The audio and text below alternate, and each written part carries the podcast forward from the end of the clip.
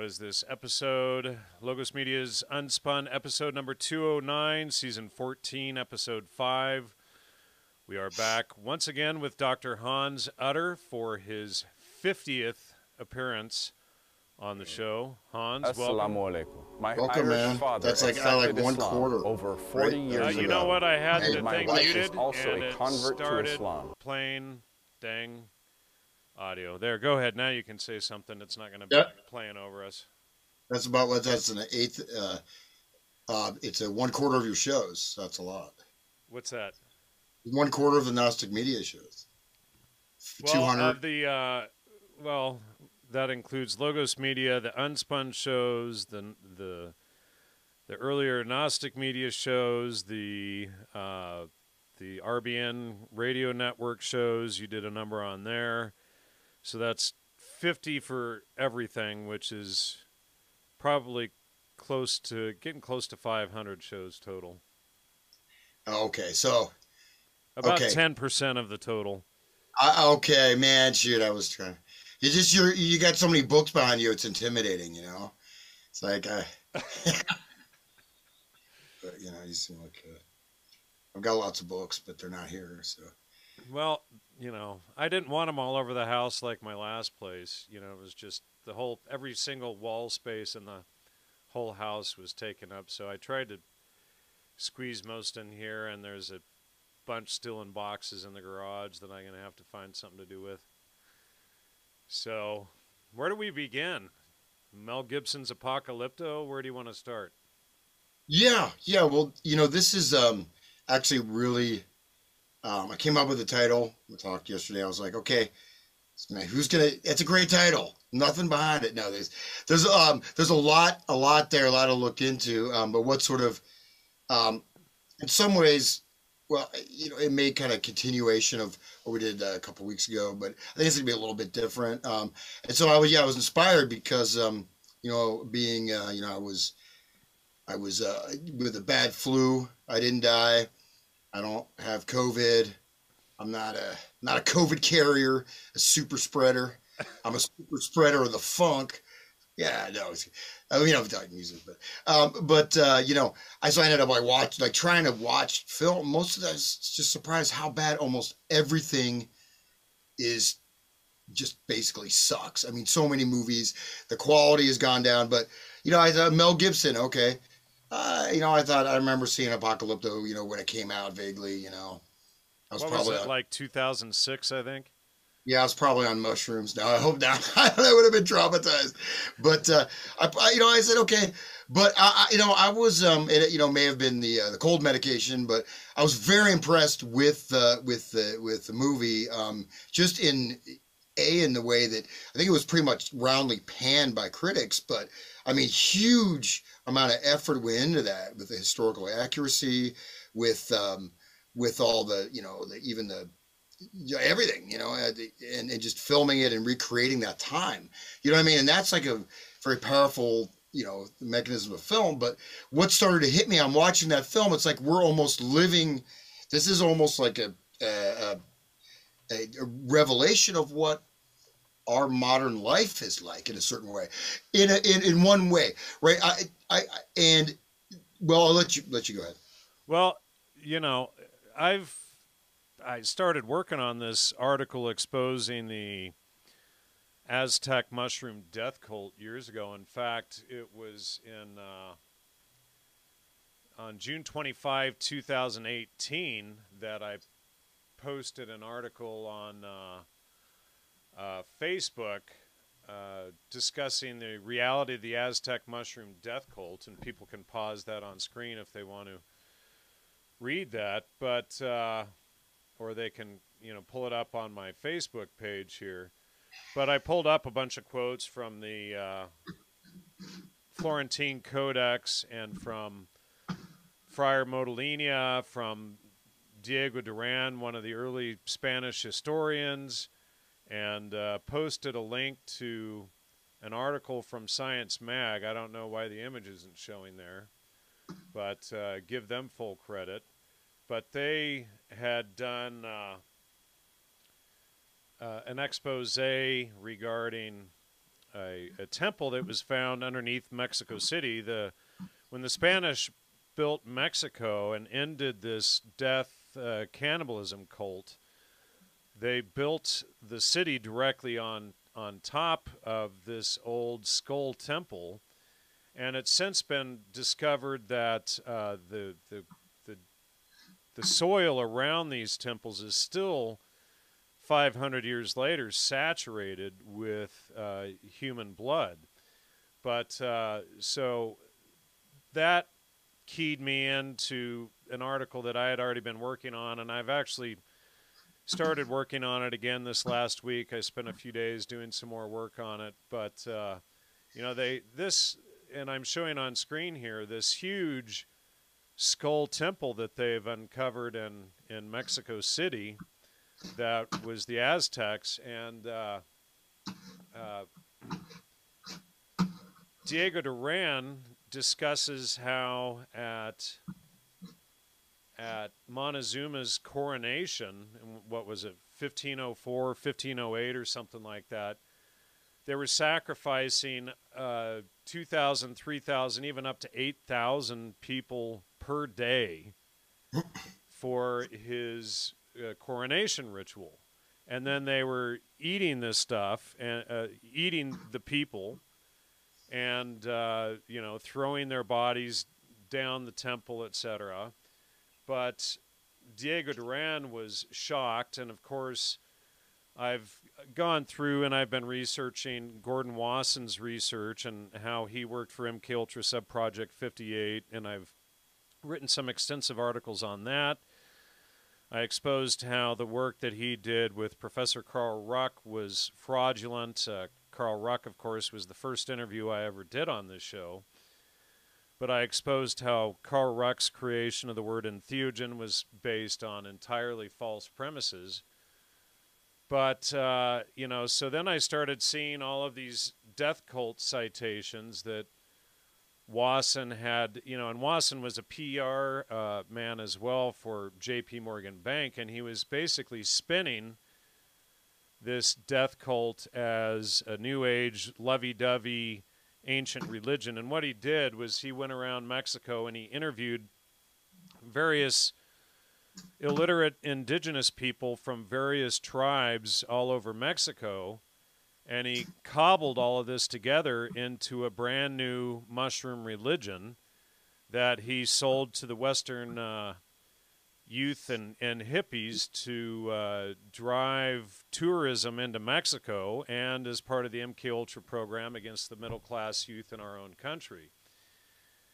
And so, uh, you know, he, Wasson does this whole uh, game to try to play down what uh,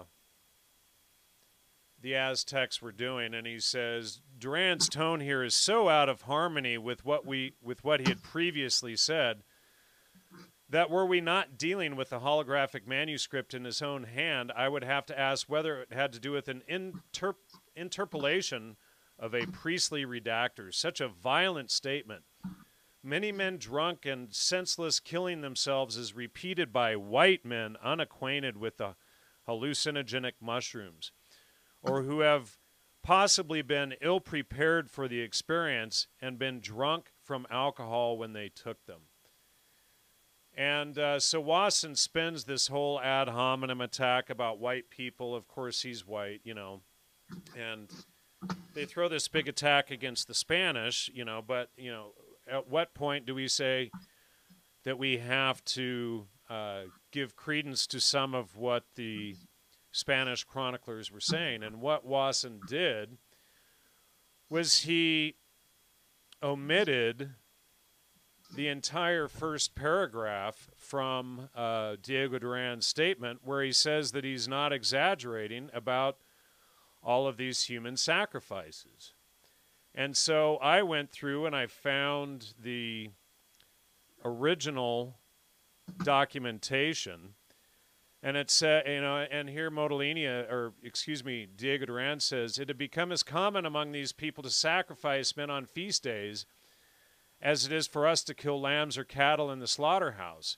I am not exaggerating. There were days in which two thousand, three thousand, five thousand, or eight thousand men were sacrificed. Their flesh was eaten, and the banquet was prepared with it after the hearts had been offered to the devil. When the sacrifice was finished and the steps of the courtyard were bathed in human blood, everyone went out to eat raw mushrooms. And with, with this food, they went out of their minds and were in a worse state than if they had drunk a great quantity of wine.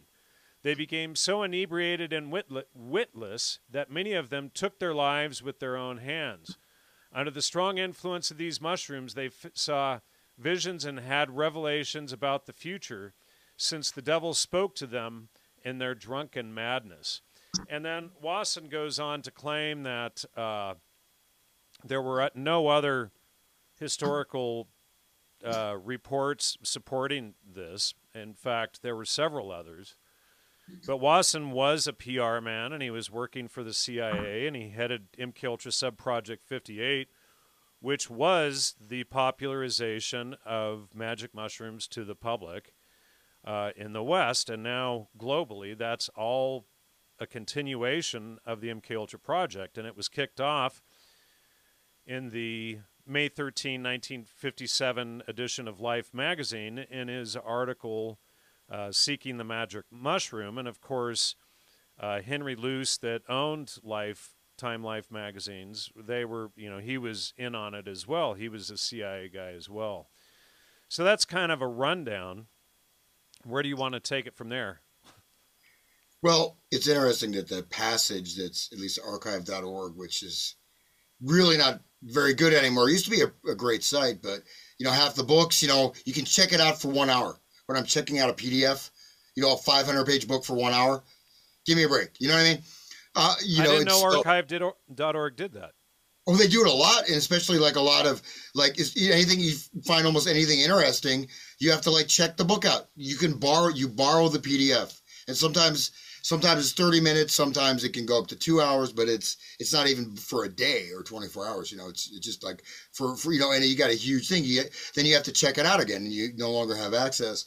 But, um, you know, the, the editing uh, out of that um, Battle for the Mind, like William Sargent, you know, talking about Wasson, his first trip and how bad it was, like how much, he, you know, he had a really bad trip.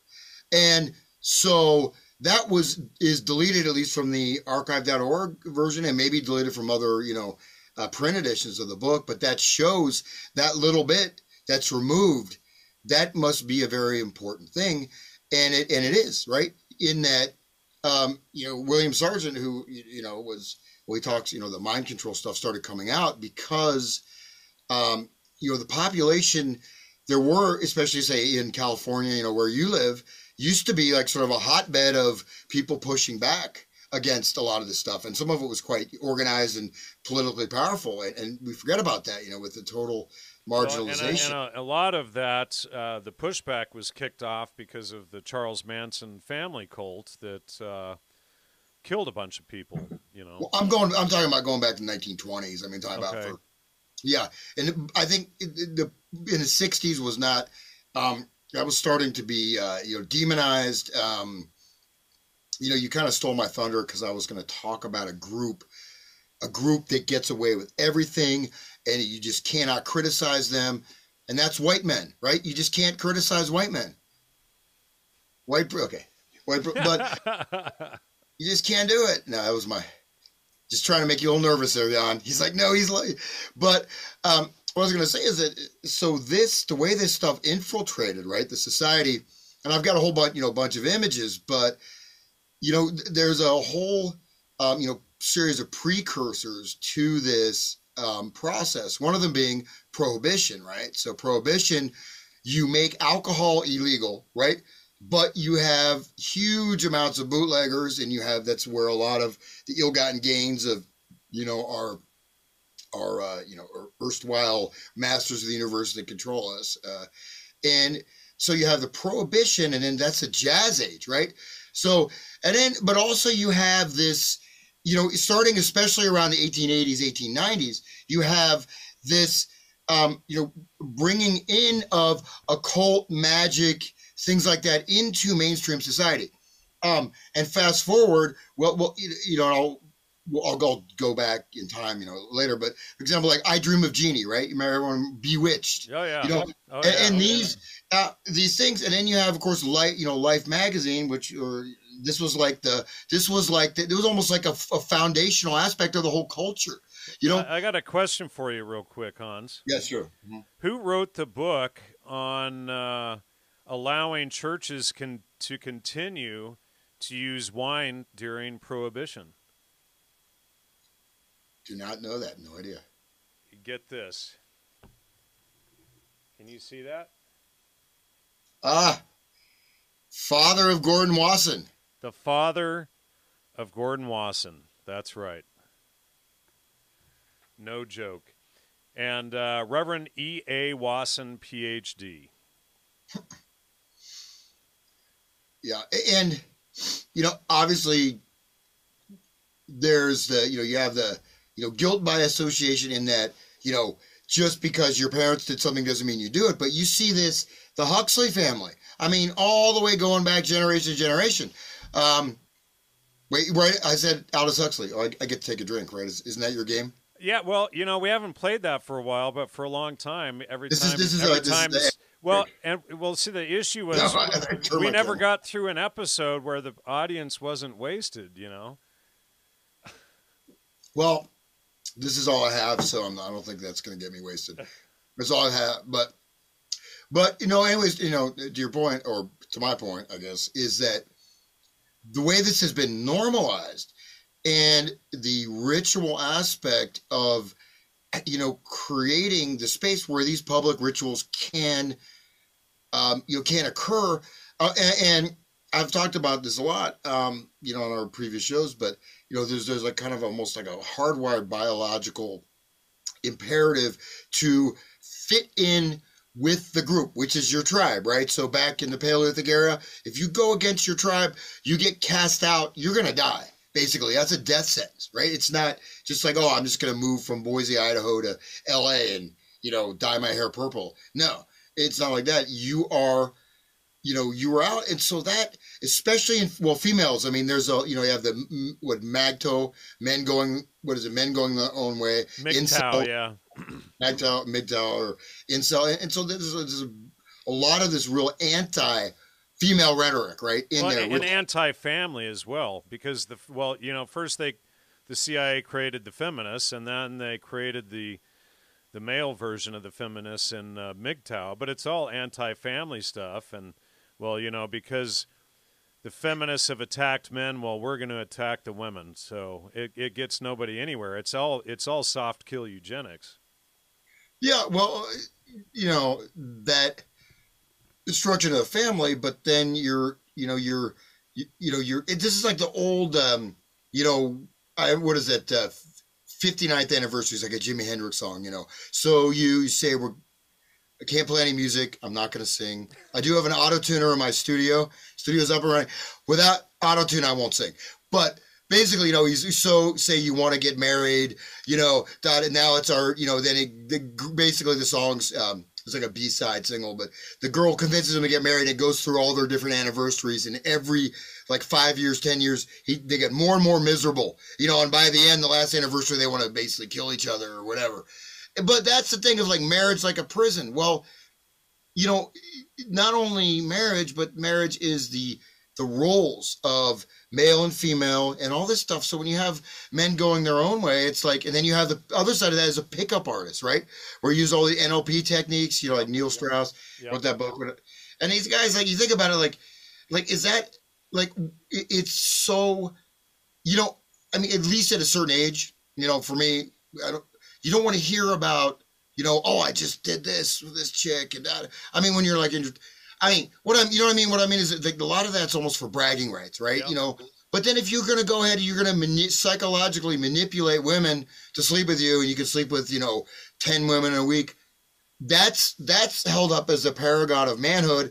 And then being the responsible, you know, father of, you know, holding a family together is seen as the responsibility of like, you know, the, the, the cuckold or the, you know, the wimp, you know what I mean? Yep. And then you have this, the, the stuff, the anti female stuff where, you know, they'd like hate, oh, everything is bad because of women and da da da. Well, back to, you know, what I said originally, women, generally speaking, biologically are conditioned to be more resonant with the sort of the societal norms, right? Because they want to keep family together, right? And this, this you know, you know what I mean? This is, and that's something that's almost hardwired. And this has been so manipulated where certain types of discourse are verboten, right? There, you talk about something, you're suddenly classified. You know, you know, you're a, you know, you're a right-wing extremist. You know, there's or left-wing extremist, possibly. I don't know. As long as white men are gone, it's going to be fine, dude. That's what we're going. No, just kidding. That's the problem. White, white male privilege, you know. You, yeah, I'm so. You're not supposed to work for your family and your children and their future because that's a uh, racist white privilege behavior. Because other cultures apparently don't care about their families. So, for them to get ahead, you got to push one group down. Yeah. I mean, that's per their per their own logic. I mean, I'm not saying that, but that seems to be the logic that they use for this stuff. Yeah. So let me just um, uh, okay. You just you, uh, you disabled my screen sharing, man. I did. I didn't. Yeah. But here, let me see if. Uh, geez, how do I? How do I uh, allow you to share? I didn't change your settings at all. I said just said I just got the host disabled. Um, huh. Here, let me, uh, sorry, here, all participants. Try it now. Okay. And so, share. So this is, an, uh, you know, going back to our oh, favorite yeah. Hank Harrison. Topic. Hank Harrison, who Courtney wrote. Loves, uh, Courtney Loves Dad. I talked yeah. to him once or twice. Yeah, and I know, you know, you know, people, you know, know him and, you know, he's like a nice guy or whatever, but he's at the Presidio gun emplacement, right? So why that's important is Hank Harrison was, um, you know, he's one that sort of put the Grateful Dead into sort of an intellectual stand context, right? Um, but at the same time, he did reveal a lot, but the Presidio military, you know, Presidio is, you know, of course we have, who was there? Any, anyone from the audience?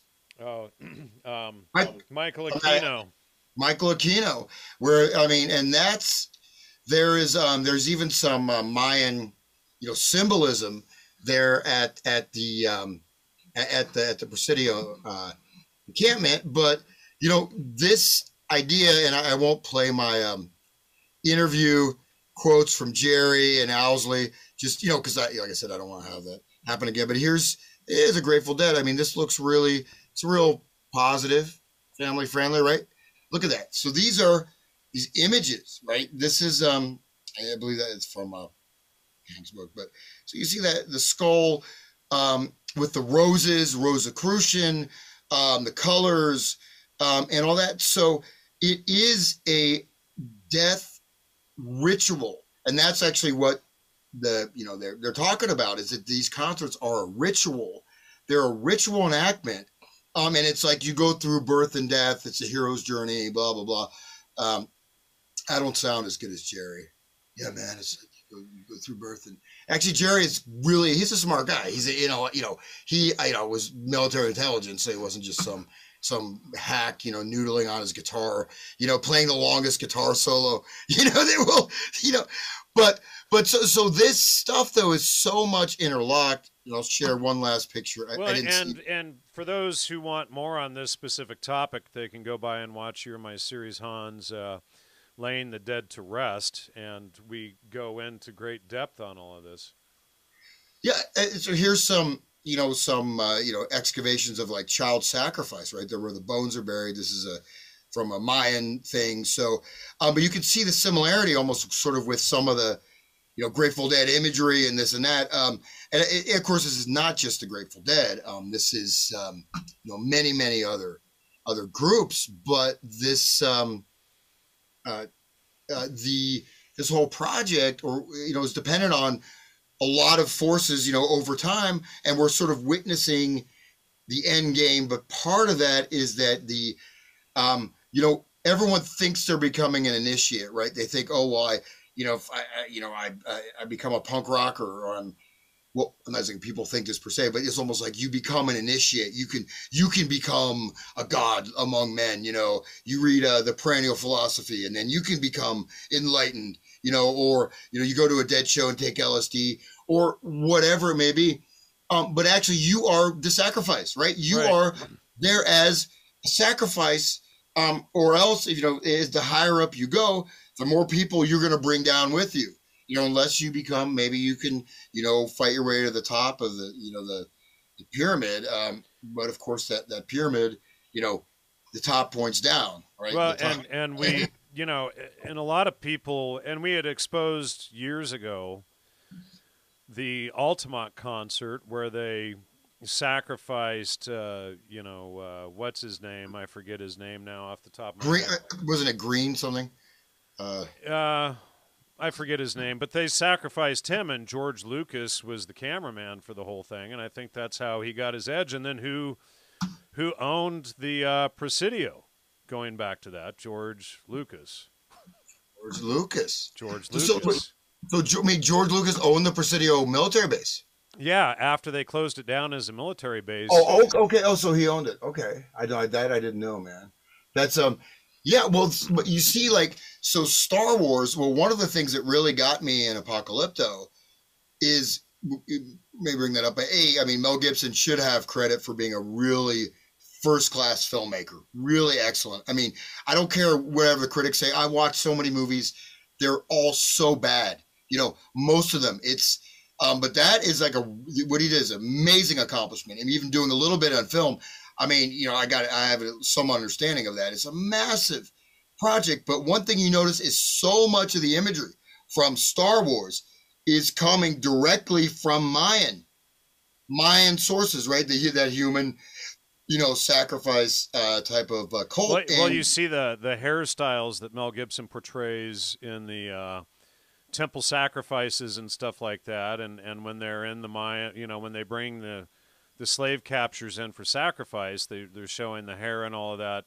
And then you had, had noticed the them painting the the slaves blue before they uh, sacrificed them. Oh, Meredith Hunter, that was the uh, guy's name that they sacrificed at the uh, Rolling oh, Stones okay. concert. Well, I, why did I think of uh, green? I don't know. Um, uh, but, uh, yeah, but, but, yeah, Meredith Hunter, well... There was some uh, connection with the, the color green he was wearing or whatever, but here's an example. But let me just show you. Um, I'll share this real quick. So this is like the stage setup, right? At the, so I mean, and that Altamont was such a very, very important concert. I mean, it is, you know, really a, you know, a major cultural event. So here's the, of course, you have the Hell's Angels. Hell's and you, Angels, and then uh... you got you got your Crowleyan mystical symbol on the on the on the stage, um and then Mick, there's Mick also... Jagger was wearing red and black, and and he was symbolized as Satan in the concert. Yeah, and so this the film, and this was the concert itself. You know, there's many um you know, I guess concert um you know Uh, what do you call it? Uh, concert movies? You know, there's been tons. There always have been, but this was like the first like meta, meta concert movie, right? Where we're making a concert film. It's not like you just like Woodstock is kind of like, you know, you're there. Um, you know, it's like the, the the camera and all that makes you like a, a participant, right? You're, you know, God's eye view or low, you know, close, short, you know, close shots. Da da da. It's like you're there. But Gimme Shelter, um, the movie, you know, which was filmed at for Altamont, was set up as, oh, we're, you know, that self, they call it, you know, the, the postmodern or whatever, you know, the meta, meta level. Oh, we're making a film. We're going to be really self-conscious making a film. And what does the film open with? Mick Jagger watching the footage of the ritual sacrifice in the, in the cutting room, you know? Yeah. And so it's the first, it, well, obviously probably not, it's not the first snuff film, but it literally is a snuff film. Um, you know, in that he's watching this sacrifice. Oh, oh my God, I couldn't believe it. They run it again. Sorry, I can't do any British accent. Every accent I do comes out like, it sounds Indian. I can't help it. I don't know. It's really fucked up. You got the Punjab. I can't help it, man. I don't know. God bless me. But um, anyways, though, but that film, that was so important. Um, and you know, just chime in if you want to, but I'll bring up a few things about Altamont. You want to, are um, you, you, you still going to, are we still going on this image on screen here? Oh, oh I, I can take it off. Okay. It just, it's so great to see Mick. Oh. Dance Like oh, Jagger, yeah. Right? Remember that song.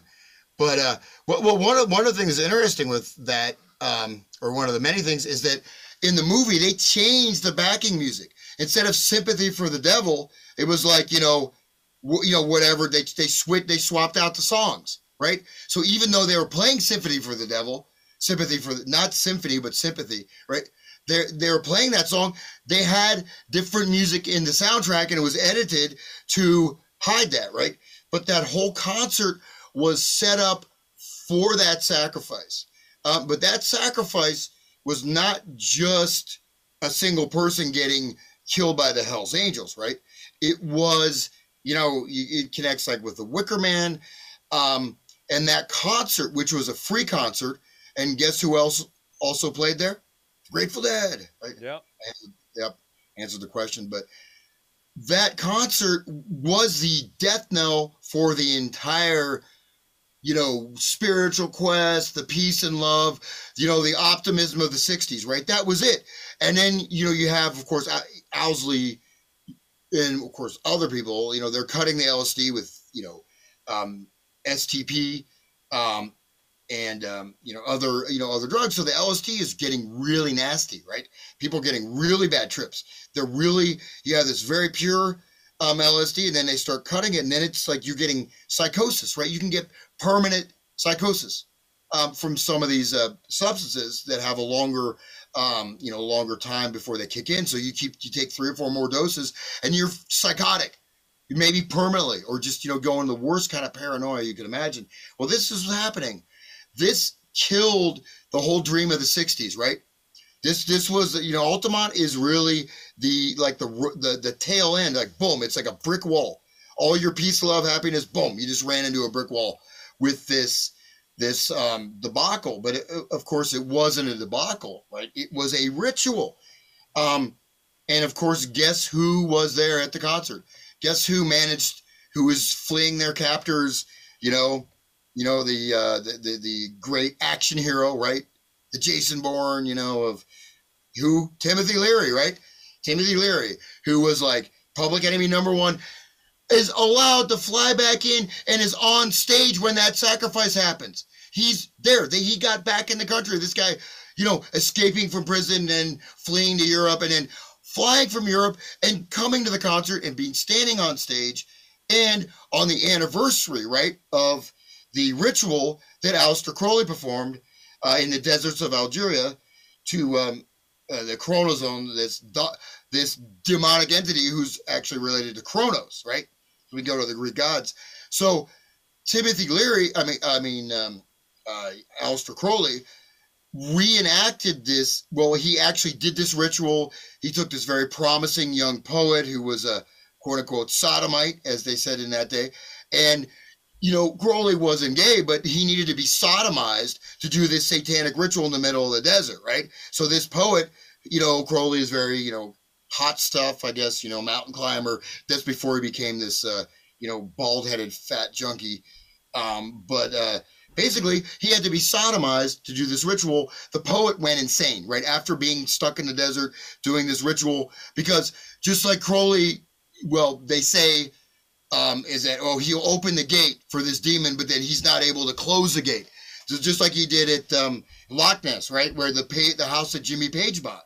But anyways, so he did this ritual to summon the, this very, very powerful demonic force, um, which is like, you know, bringing about, you know, the Whore of Babylon and all this stuff. I mean, very powerful. Um, that exact date, and I think it was like sixty-six years later, well, um, Leary and his uh, buddy, I don't, I, don't, I don't think it was Brian Jensen, but one of his, you know, his, uh, you know, hangers-on performed, mirrored that same Crowleyan ritual in Algeria. And then on the sixty-sixth anniversary, he's flown in, and Altamont takes place exactly at that Altamont, date and time. And that's for the Man on the Mountain. For those who, of you who don't know, that's a signal to Hassani Sabah, who did the, uh, you know, the whole, uh, he, he was the creator of the assassins, and that's where the term hashish comes from. He would get the people high and then plant them in di different places and then activate them to commit uh, assassinations later on. And he created this sort of uh, drug paradise, Garden of Eden, with all these virgins and stuff and food to lap on to the, uh, the, the assassins that he was creating so that they would uh, want to be in his paradise in the afterlife after they committed these assassins. And who else was a big fan of Hassani Sabah other than Timothy Leary, but Mick Jagger? And you and I uh, years ago played a video clip, and I don't have that handy. It's, I'm sure it's on my hard drive somewhere, of uh, Mick Jagger uh, bragging about uh, uh, Hassani Sabah and that whole Man on the Mount cult. Yeah, no, Hassani Sabah... Um, uh, the um, Hakim Bey, who's the uh, um, the pedophile um, Peter Lamborn Wilson, yep, author of the Temporary Autonomous Zone, which was the founding is the founding document for the Burning Man cult. Exactly. Um, and so, um, so my first novel, which will be published soon, like uh, many others, but but I I was doing a lot of research into that, and this is when I could still access university libraries. They still actually had books, which I. I actually winded up going to graduate school because I was working as a musician, and I was like, well, I started going to university library and like writing this book and I you know researching it. Um, but uh, but Peter Lamborn Wilson is one of the sources on that. Um, and you know he's quite a good he's a good writer, but um, you know he's connected. I mean, absolutely connected big time with this pedophilia, but then the temporary he, autonomous he was, zone. He was a member of NAMBLA.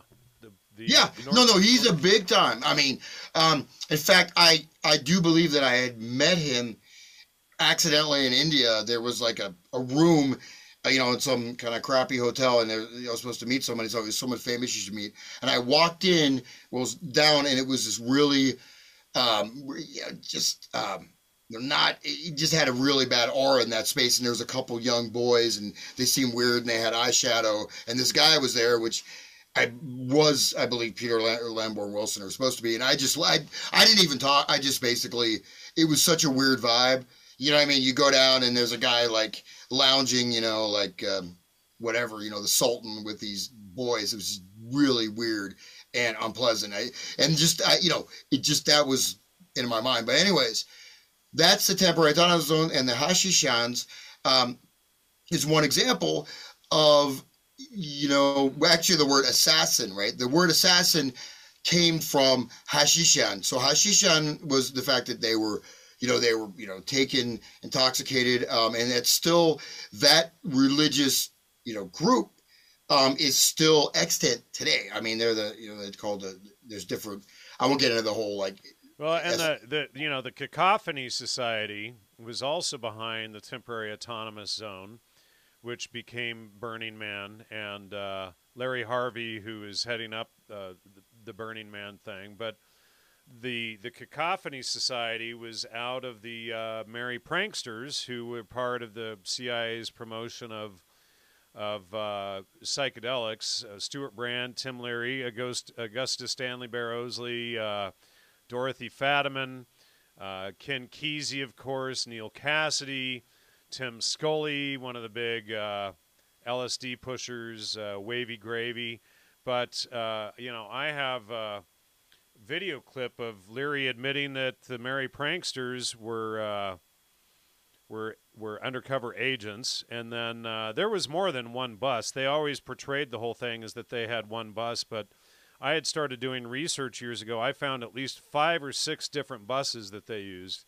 And... Uh, you know, you start looking at the the bus design, the front grills, the, you know, totally different buses. But what the public was told was that there was always one bus. But there they had a number of them in different places in the country at the same time. Yeah, well, that, um, you know, speaking of that, let me just, I'll pull this up here. Um, I, I just prepared a little bit to connect with that. I'm glad you brought that up, man. You gave me a nice segue. Um, and I'll, okay, here we go. Um, second. Here, while you're looking at while you're looking for that, I'm going to show The, I already uh, got, uh, I'm not looking at it, man. It's already, I got right, four monitors going. No, go ahead. Go ahead. I've only got three monitors, so you're probably ahead of me. That's yeah. I, I was just going to show uh, Leary's statement about the uh, the buses running around the country painted in Dayglow. Uh, let's see. So here is here's that quote here, and it says, and it's Timothy Leary, admitted C I A agent. He says, "Our undercover agents in Los Angeles were very cool, and yet they were more in a very laid-back way." Uh, let's see. And it's been every bit as public as you know. The bus, uh, the buses running around the country painted in Dayglow. But he's admitting here that their undercover agents were Ken Kesey and the Merry Pranksters running around the country in buses painted in Dayglow. And that's from, uh, uh, geez, that's from the... Uh, L S D nineteen seventy-nine MKUltra reunion party video, where he straight straight out admits that all of those people were uh, agents.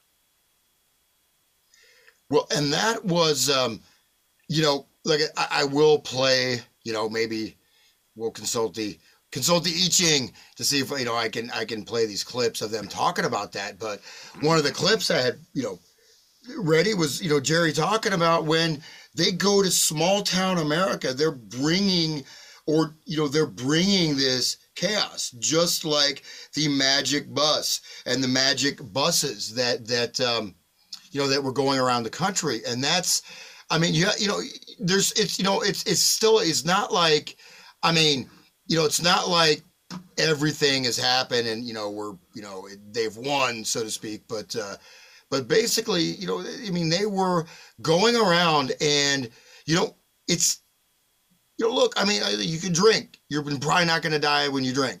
Um, you can, you know, but you can take cocaine. You, you know, you may overdose, but you can take L S D and be permanently psychotic or else not know who and what you are, you know, uh, for the rest of your life and, and be basically you're permanently encoded with this um with this um you know you know with this these forces um and uh actually I had my stuff ready. Now I, I lost my I lost my Zoom and I'm just looking at PowerPoint. I guess I gotta quit PowerPoint. Okay, and okay, there we go. But um but yeah yeah so this um You know, you know, th but think about this, right? It's, it's not, you think about, oh, it's really cool. Well, you know, it's like, um, you know, you got the, I mean, it's, you know, like the movie uh, Picture of Dorian Gray, which is, you know, yep. one of the few decent, well, it's not, you know, it's okay. It's okay. But well, we went into Oscar Wilde with uh, Steve Jones a week or two ago too. And that whole thing. And that was all part of the Hellfire Club, which was a big satanic cult. Well, but that that idea of you know corrupting, because you know Dorian Gray, you know, after he's basically sold his you know soul to Satan or whatever, um, or you know with the, the the picture you know that keeps getting um, you know changed. Um, he is he doesn't. I mean, you, you know he's tasted every pleasure you can have. You know anything orgiastic, whatever, and he'll never age, never. But then he, he gets his pleasure from corrupting others, right? And you, know, you think about, you know, Hollywood, right? The casting couch. Um, how many people with their dreams of stardom have gone to Hollywood, um, have gone to the music industry, um, et cetera, you know, trying to become something and go through all these processes of degradation and, and, and corruption. And, and, and many, many are, are, are lost and destroyed, right? And so that's... Um, You know, that's an example of this whole um, reversion, this reversal of value. Um, but it's also, this it's not that tricky of a point, but it's like they give the, you know, the kids version of what the satanic elites are doing. So you too can be like, you know, it's like you be an action hero. Oh, you too can, you too can go and seduce virgins in your, in college and, and, you know, and whatever. You too can, um, you know, emotionally manipulate women. You too can, um, you know, uh, you know, take, you know, you know what I'm saying? So it's like you get your own little like junior version of, of what the elites are doing. At the same time, you're still, you're still nothing. You're you're a sacrifice, and what you're sacrificing is your human essence, the essence of your soul. Well, they the they design the ritual, and then they get the youth and the uh, unwitting to follow along and and essentially recreate it. But they're actually the sacrifice when they follow along. Yeah, yeah, absolutely. Um, so let me go ahead and uh, let me share this uh, this thing here if I can share it. I'll, I'll go through this pretty quickly, but. That was good. Uh, located this. Let's see if I can do full screen slideshow. Okay, here we go. So yeah, I won't go through the whole thing, but so this magic bus, right? All aboard the magic bus. So the bus, um, you know, it's the bus takes you to school, right? The school bus. Um, and there's so many, um, you know, things. I mean, th but this is connecting with children, right? Not not adults, right? But but in a certain, you know, it's connecting with your childlike aspect. So yeah, so so yeah, the and you get on the bus, you're not driving the car, um, in, in especially one of these buses, right? So you, you know, you go to your, um, you know, you get become part of the Merry Pranksters. They're controlling you, right? You no longer your will is subsumed, right? And you're and that's kind of what. You know, the uh, psychedelic experience can, can be. A lot of times is where, you know, this these forces from outside of you, and even if they're your own, you know, subconscious projections, you're not in control of them, right? Which is one of the gener uh, factors that helps generate schizophrenia. But, um, and so you have the magic theater of the mind, right? The dream theater.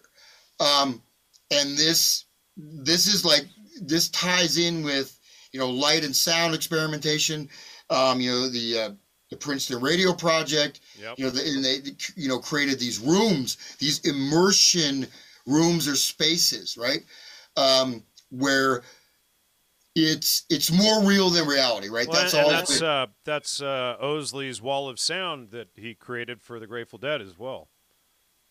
Yeah, exactly. Uh, and of course, Owsley, another one of these guys that, well, no, he's um, you know, high level tech guy with, you know, military, Air Force, whatever, and then suddenly he's manufacturing L S D and building these sound systems. Yep. And um, he's um, and like Jerry, like, you know, this guy Jerry was had top secret military clearance, working with nuclear and nuclear missile silos, and then suddenly is just gets a dishonorable discharge. Give me a break. You know what I mean? Like, you know, if you're gonna get it, if you reach that stage where you have top secret clearance and you're, you know, working with nuclear, you know, with the, you're, if you get a dishonorable, you're not gonna get a dishonorable discharge. You're gonna get court martial. You know what I mean? Yeah. Or you know, you know what I'm saying. But well, of that's, course, that's that's the agenda of the whole, or the the modus operandi of the whole sixties rock and roll culture is everybody is. As we discussed, and I and as I discussed in my shows with uh, Dave McGowan, was all of the major sixties and early seventies rock stars were sons and daughters of intelligence, and or were uh, intel themselves. Yeah, um, I'll I'll go through this real quick, and I'll I'll, I'll that out. But we'll we'll use um, what you do. You're creating a narrative, right? And look at this cultural narrative that we're in right now, right? Um, Is that, and you have the Neil, you look at Neil Young, right? Neil Young, oh, I'm so edgy. I'm so, I'm, I'm, I'm a hero. You know, you know what I mean? He got kicked off Spotify, you guys, with Rogan, and I won't go into that whole story, but, um, so you're not, you're targeting the audience. The audience is also targeting the consciousness. It's targeting the, the awareness of the world that you inhabit. It's, it's, you know what I mean? It's all that, um, So, um, I'll skip the verbalization technique. So the use of inner narrative, inner dialogues, constructing, it's basically like, you know, your, the thoughts that you think are your own are not your own, right? You're living all these encoded narratives. All you're, you're viewing every, like say a female is looking, every man should be like Cary Grant or, or like, uh, Hugh Hefner. At least just don't, you know that about Hugh Hefner? Don't own a dog. You know about that? No. Oh man. Um, so I'll stop share real quick. Um, so Hugh Hefner, there's a new big um, A and E like documentary on Hugh Hefner. But well, one of the big revelations is that not only that he um, he basically gathered dirt on a lot of his celebrity guests to quote unquote protect protect his reputation, but was involved in grooming, underage sex, but also raping dogs. He was a, a really into bestiality. They say towards the end of the last several decades of life, he preferred dogs to females. And um, one um, uh, his uh, like one of his long-term partners, I don't know if he's married, but but he she she you know was out. She came back, and he was, you know, making making it with her dog. Wow. And and so he was into be you know I mean that's. You know, you know. Sorry to be so graphic there, but I mean, he's far more depraved than even we knew. Even though, you know, of course, as the uh, pamphleteer of Kinsey, right? So Hugh Hefner um, is one face of this, right? One face, like the new man, like the Hugh Hefner is like the new man. Um, you know, the the playboy, right? This is a hip, you know, whatever um, thing. But but the guy was totally depraved, and and you know, you can look it up, and I won't go into all the details, but there's. Even he loved watching, various sources talk about it, he loved one of his favorite genres of cinema was snuff films. Oh, okay. Wow. All right. Yeah. So I'm sorry. You, hopefully no, no one got I it. I wonder how many of these these murders and missing persons cases are actually snuff films. Good grief. And then, you know, when we go back and, and look at this... Uh, this psychedelic thing, the whole thing was about promoting debauchery and iniquity, you know, the whole thing. And the public was the, the sacrifice, the sacrificial lamb, so to speak. And uh, you, so you read my uh, article, uh, what did I call the thing? Teonanacatl, or no, Flesh of the Gods, Teonanacatl and the Aztec Mushroom Death Cult. What did you think of that? Oh, that's a great, great article, uh, well written and very. Um, it's, it's really, um, you know, it, it's really central. I'm going back to Apocalypto, um, that you know kind of inspired me in this a little bit. Is that it is, um, you know, the this you know ritual human sacrifice. In this case, now the sacrifice of humanity, or much a large portion of humanity. Um, is is is ongoing. I mean, it's that, you know, I, I don't know enough. I, I wonder if, if you know this, um, and I, you know, there's, um, I've been looking at some interesting sources about Satanism, even in the, you know, the seven, eight, seventeenth century, eighteenth century, nineteenth century, and how developed and advanced, you know, the Satanic Church was. Um, and we're no, not the Church of Satan, not Anton LaVey, but, you know, real... Right. The real thing, well, but, but you know, and and years ago I had done shows exposing the whole Salem fakery was a huge satanic ritual, and uh, uh, Cotton Mather was behind the. He was the main guy heading the trials, and then uh, they were doing uh, human uh, inoculation experiments, and his protege was Ben Franklin. And Ben Franklin's brother, James, is who wrote the uh, pro-inoculation propaganda pamphlets, and he's uh, who made the term yellow journalism famous for his propaganda writing. But he's who founded the American version of the Hellfire Club, which we see in a picture of Dorian Gray by Oscar Wilde that uh, Steve Jones and I have been exposing so much of lately. But uh, what I wanted...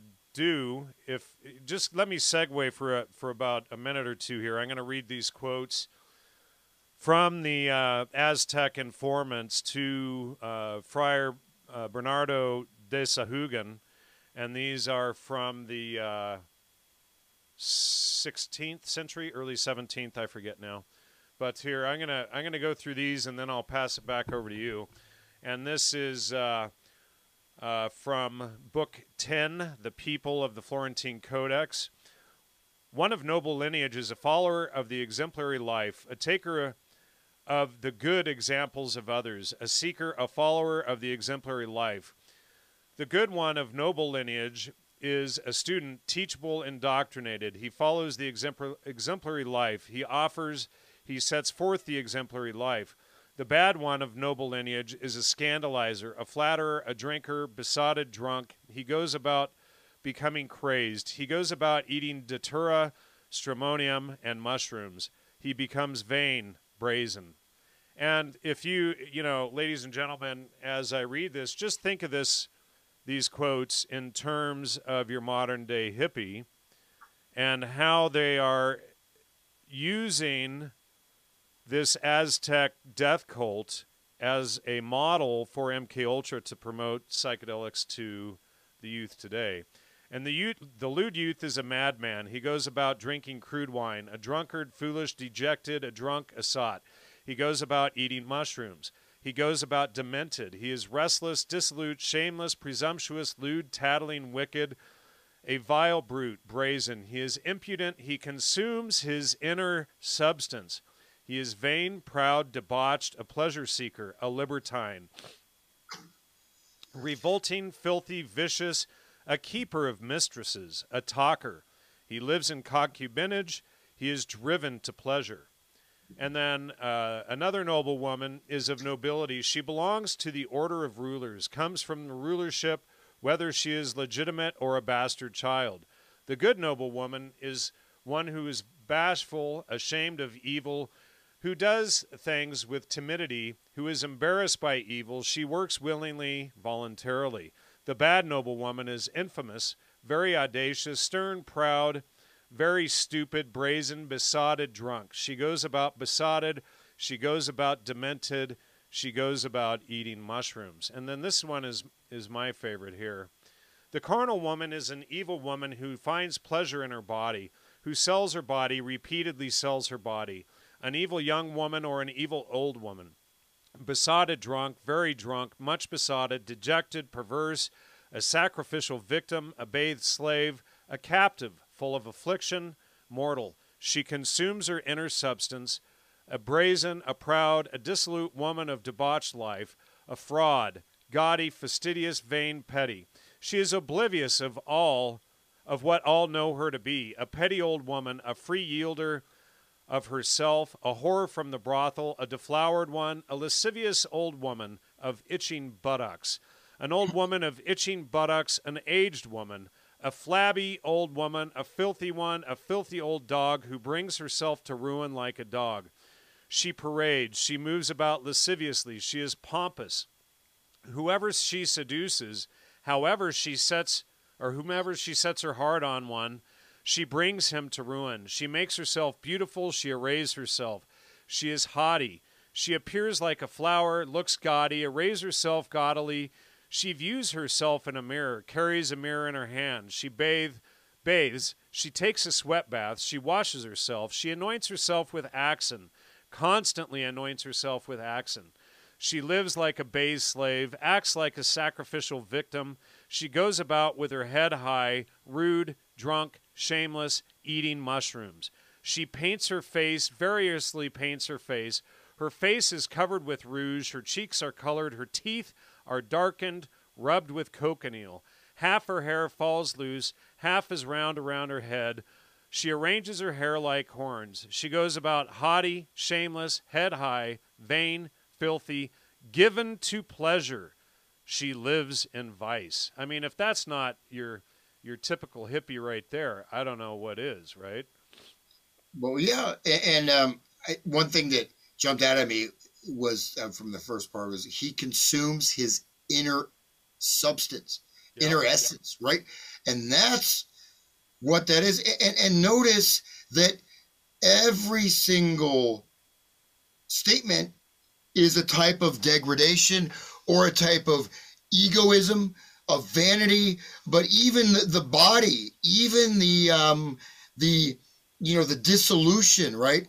Of You know, you like uh, that's why Picture Dorian Gray is, is I think is interesting. There's a newer version. It's actually it's pretty good. It's not like amazing, but it's decent. But you know, as he does all these depraved acts, the picture stays.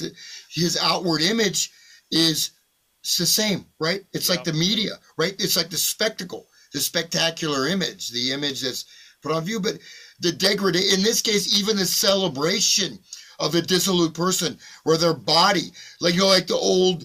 You know, the, the, you know, I mean, we've probably seen it, um, and I, I don't want to bash, you know, either males or females in this, in this thing, but you're thinking like the old barfly female. I mean, it just, you know, it, it, it there's something. It is almost a point where it's not even pitiful anymore. It's just, I mean, it's this total, it's celebrating the degradation. Um, and, and so let me, I'll just hit this, um, this uh, the PowerPoint. I have like three separate PowerPoints, right? So I got, I got to roll the PowerPoint out. Okay. So, so this is, so look at this. Um, so, so we look at this basic like tripartite template, and this is just, you know, of course, one of many, but decode, encode, engage. So decoding is, in this case, decoding, this is referring to like a type of narrative warfare, information warfare, right? So you're decoding, you are, you are taking apart, right? The, the, the structure of the society, right? You're taking apart, like just saying, well, you're a man if, you know, if you, you know, if you cheat on your wife, or if, you know, you don't have any responsibility, or, you know what I mean? Or, you know, you get drunk and go to football games and, you know what I mean? Like, or you're just an arrogant piece of shit with no responsibility. That's, that's a man, right? Look at, you know, Wolf of Wall Street. That's, so that's an example of decoding. Encoding is creating a new value system. Engaging is taking these sort of mind level, meta level categories and turning these into new social forms. Um, uh, so, and in this quote, I'll read Sven Hughes: a weaponized narrative is a form of non-kinetic warfare that seeks to undermine an opponent's supporters' identity and will. It is messaging that generates confusion or political and social schisms that are in line with the creator's tactical and strategic aims. It is language that is designed to create specific perception and behavior changes to help one side against the other. Um, you're welcome to chime in there if you want to, but yeah, well, that's uh, exactly what we see going on, and that's, yeah, I mean, it's spot on. Yeah, and then so Magical Mystery Tour, you know, get on the bus, and of course, this bus, the what is a bus? The virtual reality bus, right? The the six G, you know, uh, mind body symbiosis, right? That's the modern version of L S D that, you know, Jerry was talking about in nineteen ninety-two. Um, and even earlier. So this was envisioned, the magical theater of the mind, Hermann Hesse, that's in the nineteen thirties or forties. And then you have the actual integration of that, or the, you know, the, the, the beginning of the developments of that with all these different, you know, uh, you know, photic driving, psych, you know, basically psychotronic, non-invasive psychotronic technology, basically. But, um, so the Magical Mystery Tour. So yeah, but that's that's another example, sort of a, you know, the Magical Mystery Tour, which I watched, and there's some really um, screwed up things in that. But this is this is not just us. This is the whole picture, right? We have gotten on the bus. The whole world is almost on the bus. Are you on the bus or off the bus, right? And that's the distinction. Ken Kesey, you know, are you on the bus or off the bus? Well, you're. When you're off the bus, it means you're free. When you're on the bus, it means that, you know what I mean? It's yeah, that yeah. you're, you know, but that it's in, see that inversion? They're taking, it's, you, they're taking you away, but they're making it sound like the bus is the freedom when you don't have the freedom because you're being piloted by the bus driver, being taken where he's got you scheduled to uh, take you. But just notice roll up, right? Roll up. So you got to roll up your joint, right? But roll up, it's normally roll out the red, roll out the beer barrels, right? Roll out the beer barrels, we'll have a barrel of fun. Yeah. I, I, I'll bust out my accordion, I'll do some beer, beer. But roll up, but roll up, you roll up a body in a body bag, right? You roll up, you take it down, you're, you know, so, and then coming to take you away, um, and it's taking you away. It's not, so... It's, you know, it's possessing you. You're deciding to become possessed and then dying to take you away. So in this context, right? Oh, I'm dying to see you. But in this case, dying to take you, dying to take you away, take you today. This is yourself as it's encoded in, you know, the very complex lyrics of, you know, the Ericksonian hypnosis language of um, uh, of John Lennon, right? His lyrics are amazing mind control programming documents. They really are. But this is, you know, you can see it right there, right? And yeah. then, and then of course, and then there's, look, I am the walrus. Look at these guys. These yeah. friendly, these lovable ragamuffins, right? They, they look, um, you know, these are like the masks worn, um, and, and based on my research, right, of the, the, um, you know, way, you know, Satanism from the thirteenth, twelfth, thirteenth century on. Many of the leaders, not that, you know, church, sorry, I shouldn't use the Church of Satan, but, you know, these occult satanic groups, most of them were connected with the Catholic Church, or in that, as you see in Eyes Wide Shut, right, which is a, now based on my research, is extremely realistic. Um, you know, in the Rothschild mansion there, it's very realistic portrayal of what actually goes on in these rituals. But the fact, the reason that the priest, um, the, you know, someone, you know, from the church and these sort of underground um, sects of this, which is quite interesting. I've got a bunch of material on that, but, but anyways, was because the transubstantiation, right? You needed someone who understood, had some power potency in the transubstantiation, right? Communion, you're having a sip of wine. You know, having a sip of wine that's, you know, charged with spiritual meaning is not the same as, you know, taking twenty hits of L S D or whatever and going to an orgy.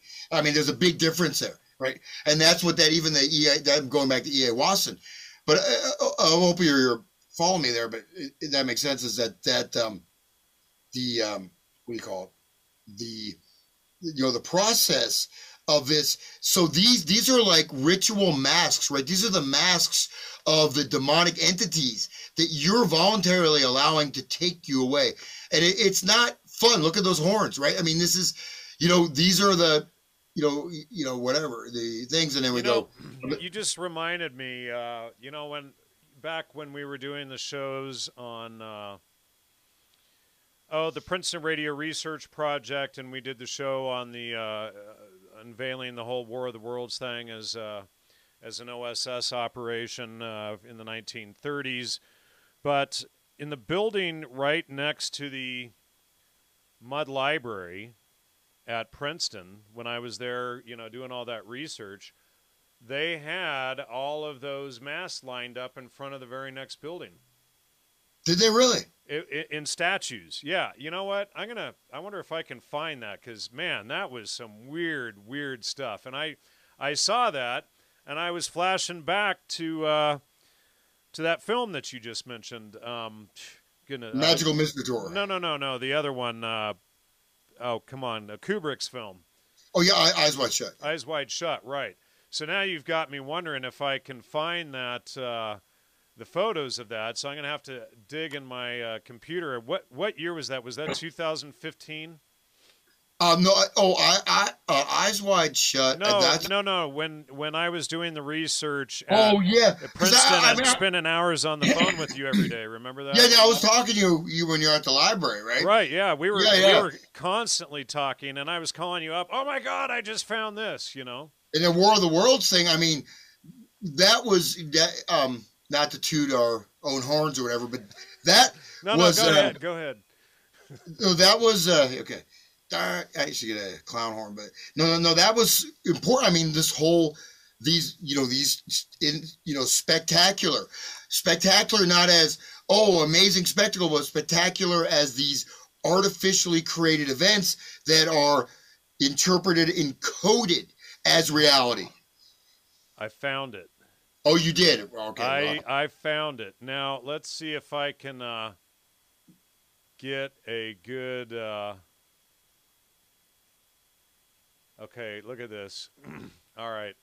So this building right behind, I spent, the Brown building there, I spent like, I don't know, three weeks in there probably doing research. That's where I found all the documents in the Princeton Radio Research Project. Now, uh, and on, on Wasson and the C F R archives. Now, uh, these are... the head masks that you see in all of these uh, rituals going across here. All these statue heads. You got a pig, a dog, a rooster, a monkey, a ram, a horse.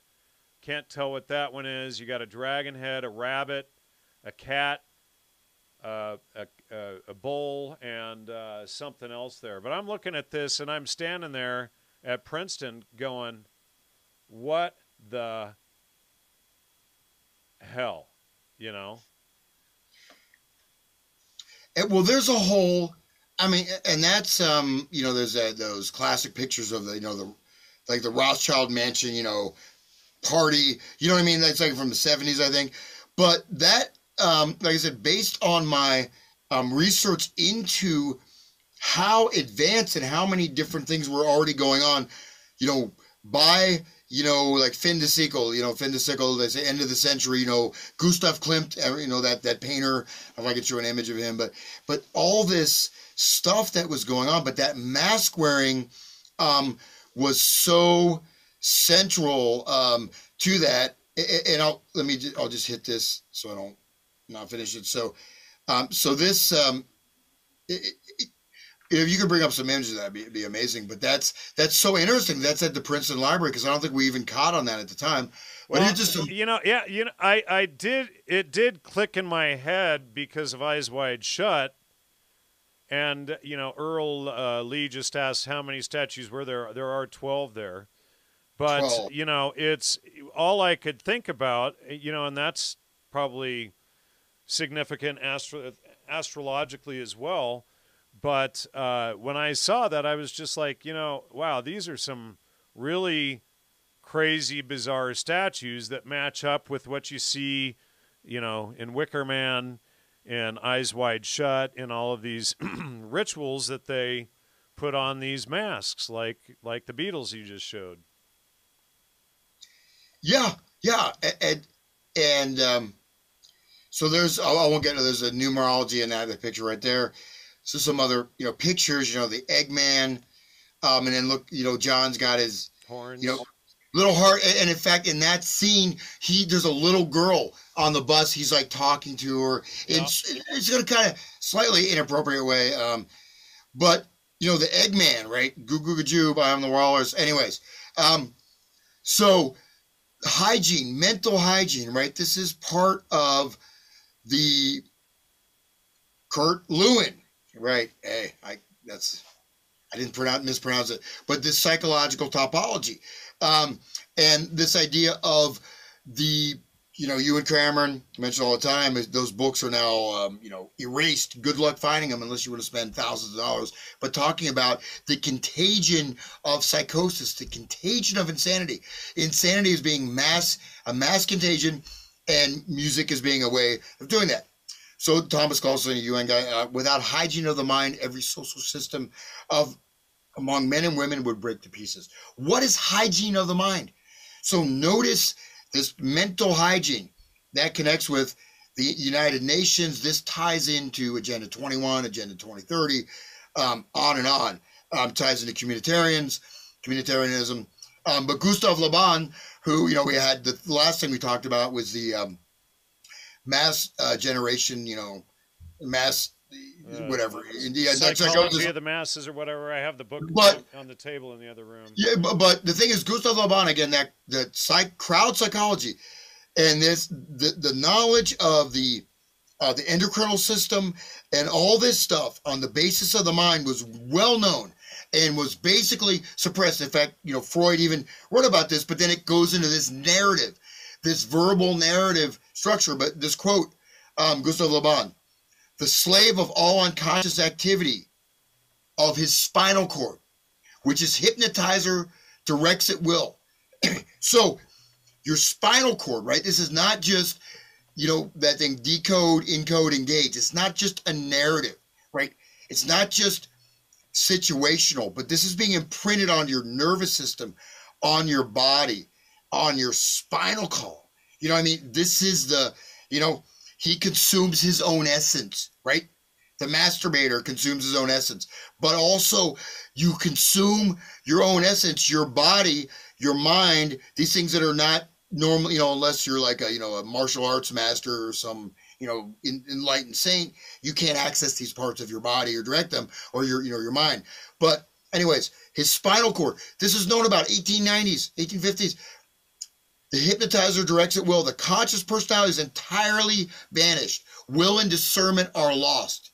So that, and that's the serpent, right? That's a Quetzalcoatl. That's the spine is also the serpent, right? The serpent power is the spine. The spine is a serpent inside the man. And of course you have the reptilian brain, right? Is the head of the serpent, you know?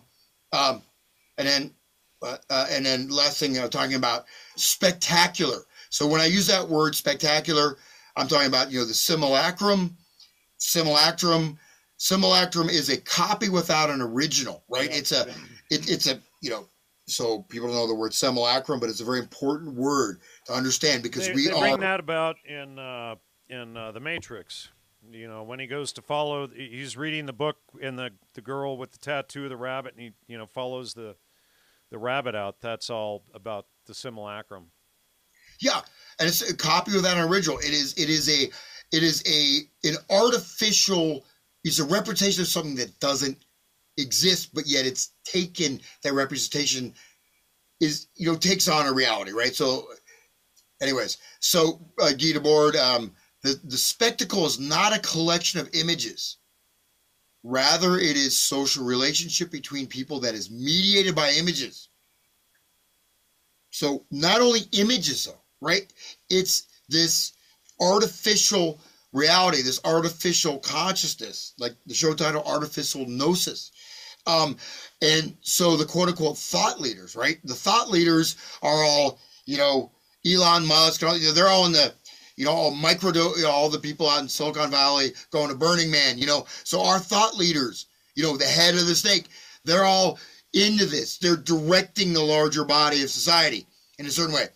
And people want to be like them. So, you know, you consume psychedelics or you, you know what I mean? You, you lose yourself in this virtualized world. Um, so anyways, but it, so one of the, one of the things though, the whole like communist thing is that destroy the bourgeoisie idea of happiness, destroy congruent social structures, you know, just real life. And then you don't, you know what I mean? You don't have to go to a, you know, huge concert and be blasted by super loud sound and take fifty drugs, you know, just to feel something, a little, a, you know, a little sensation, you know, a little charge. Okay. That's my rant. Sorry, I'm ranting. Well, you and I were discussing last week the connection that we were beginning to notice with all of the uh, Greek gods as well, tied to all of these rituals.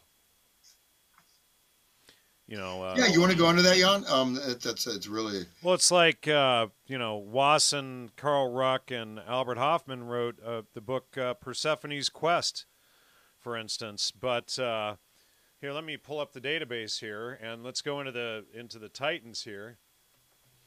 And uh, let's see, we had the Titans, the first level, and then the second level. But uh, uh, let's see here. So, uh, goodness, where were we? I had uh, all... gods. What's that? Uh, Greek Greek gods. Yep. Well, uh, yeah. And uh, okay, so here's Kronos, and then uh, Kronos is the the uh, son of Gaia, and his father was Uranus. But okay, so Kronos is also father time, but he's also the eater of his own children. And then Gaia, she's interesting too because Gaia is part of this, you know, and we hear. We hear this whole thing out there about, you know, the Gaia, Earth lovers, and all of that. Well, the, the history behind that is Gaia wants to destroy the world's population and, and repopulate the Earth. And uh, her mother is Pyra, which is fire and also repopulating the Earth. And Pyra, the color fire, that ties into... Again, Burning Man. And uh, we go into Pandora, Pandora's box, and, you know, that whole thing. Well, in my opinion, what is Pandora's box but probably black rock or the black stone, the Kaaba stone, et cetera, and all of yep. these in all of these uh, rituals. So we go to Burning Man, and we have you know all these intel people at Burning Man, but it's held at Black Rock Desert Gunnery Range, and uh, so we have Black Rock at at the, you know the Kaaba, and uh, let me see here. Part of well, how about um, you know, Jan? I do have. To, I'm about to sneeze here. I have to use a head, but I'll, let me just show you share this real quick. So this is that um, I have the Chronos, actual book. Yeah. Well, but that, well, it, it came up. I have a, I have the book of Goya paintings. I'm not going to run and get the book, but that's. It says Saturn devours his young. Well, that's Saturn and Kronos. But look at the eyes, right? Look at those eyes. And then if you notice the, um, you know, these those eyes like we have in the, the, the child sacrifice, um, you know, the, the archaeological, um, you know, excavation of the child sacrifice victim.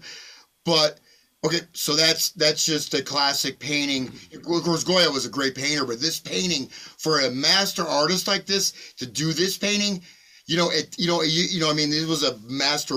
If anyone doesn't know who Goya was, he's not a, you know, a modern painter. You know, he was one of the still one of the great painters of all time. But this painting, it's extremely, um, you know, powerful. But go ahead. That's all right. If you need to go hit the head real quick, I'll talk about this while you go do that. Okay. All right. So uh, anyway, going back to the uh, Greek gods here, let me uh, get back to uh, Ga uh, Gaia, and then we have the Titans.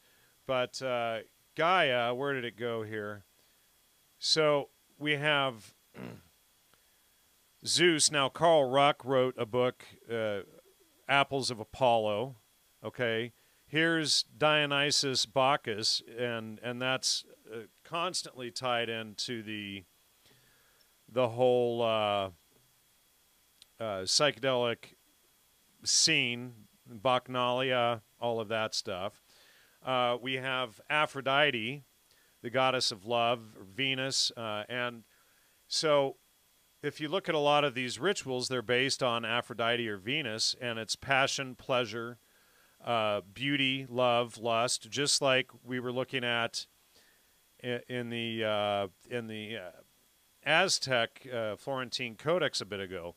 And then uh, Aphrodite backwards is Epidorfa. Now, this guy, uh, this was a book, and it's called Epidorfa, or The End of the Earth, by John Eury Lloyd. And he writes in that book, if in the course of experimentation a chemist should strike upon a compound that traces... that in traces would uh, only would subject his mind and drive his pen to record such seemingly extravagant ideas as are found in the hallucinations herein pictured, would it not be his duty to bury the discovery from others, to cover from mankind the existence of such a noxious fruit of the chemist's or pharma uh, pharmacist's art, introduce such an intoxicant, and start it to ferment in humanity's blood, and before the world were advised of its potential or possible results, might not the ever-increasing potency gain such headway as to destroy or debase our civilization and even to exterminate mankind? So, again, Epidorfa is Aphrodite backwards. Now, here again, we're seeing this whole theme about destroying humanity. Now, this guy, John Eury Lloyd, that wrote that book, he had a kind of a cult following where they, you know, there's even like a museum and stuff dedicated after him. But it was this huge, like, occult scene uh, surrounding Aphrodite uh, or Venus. But these, all of these things, you know, we have Persephone's quest, we have Hermes and the Hermetic orders and this kind of stuff right here. And then we have uh, Perseus, Prometheus. Well, who wrote the book on uh, Prometheus but Robert Anton Wilson, or uh, Ra, right? So right in the names of all of the Greek gods, we, we have a pattern of what this... oh, bless you. We have a Sorry. pattern of what this uh, you know, C I A's psychedelic agenda is about. And a lot of it seems to be destroy, destroying the youth of the world and repopulating the world in whatever they want of their image. But apparently these people think that they're gods. And we had also exposed years ago uh, in my article, uh, in Entheogens, What's in a Name, we had exposed how, oh, that that pedophile, uh, Allen uh, Ginsberg, was uh, uh, writing a, a poem. So this is from Jay Stevens, uh, his book, Storming Heaven. Uh, from there, Jack Kerouac's, uh, Gary Snyder's, and Allen Ginsberg days uh, with William Burroughs, they knew that one of the quickest ways to disrupt the rational mind was with drugs. But not all drugs. Marijuana worked fairly well. But an even better disruptor was peyote and its synthetic cousin, mescaline. L S D didn't enter the beat scene until the end of the fifties, but when it did, it quickly became the tool of to- choice to achieve that ancient heavenly connection, which is weird spin here because he just said it was all about disrupting the rational mind. Ginsberg took some notes. Uh, so, uh, sorry, Ginsberg took some peyote in the fall of nineteen fifty-five. Looked out his window, and he, Ginsberg, had a vision of Moloch, the biblical idol whose worship was distinguished by the burning of children. Moloch was America, Ginsberg flashed, and he began writing a poem about this intuition. How, right? Yep. You know, and I'm the proud owner of one of uh, Allen Ginsberg's last books of poetry, which is called White Stains. Wonder what that's about. Jeez. No, you know, I, I, I have a more disgusting book uh, from him and uh, William Burroughs called The Yage Letters. Did I ever tell you about that book? Oh, I've had, dude, I've had that book for years, man. I, it's I got absolutely that. disgusting. So William Burroughs is reporting to Allen Ginsberg, and it's all these reports that are going back to the C I A. Ginsberg was apparently Burroughs' handler. But he's traveling around Peru looking for Yage or ayahuasca.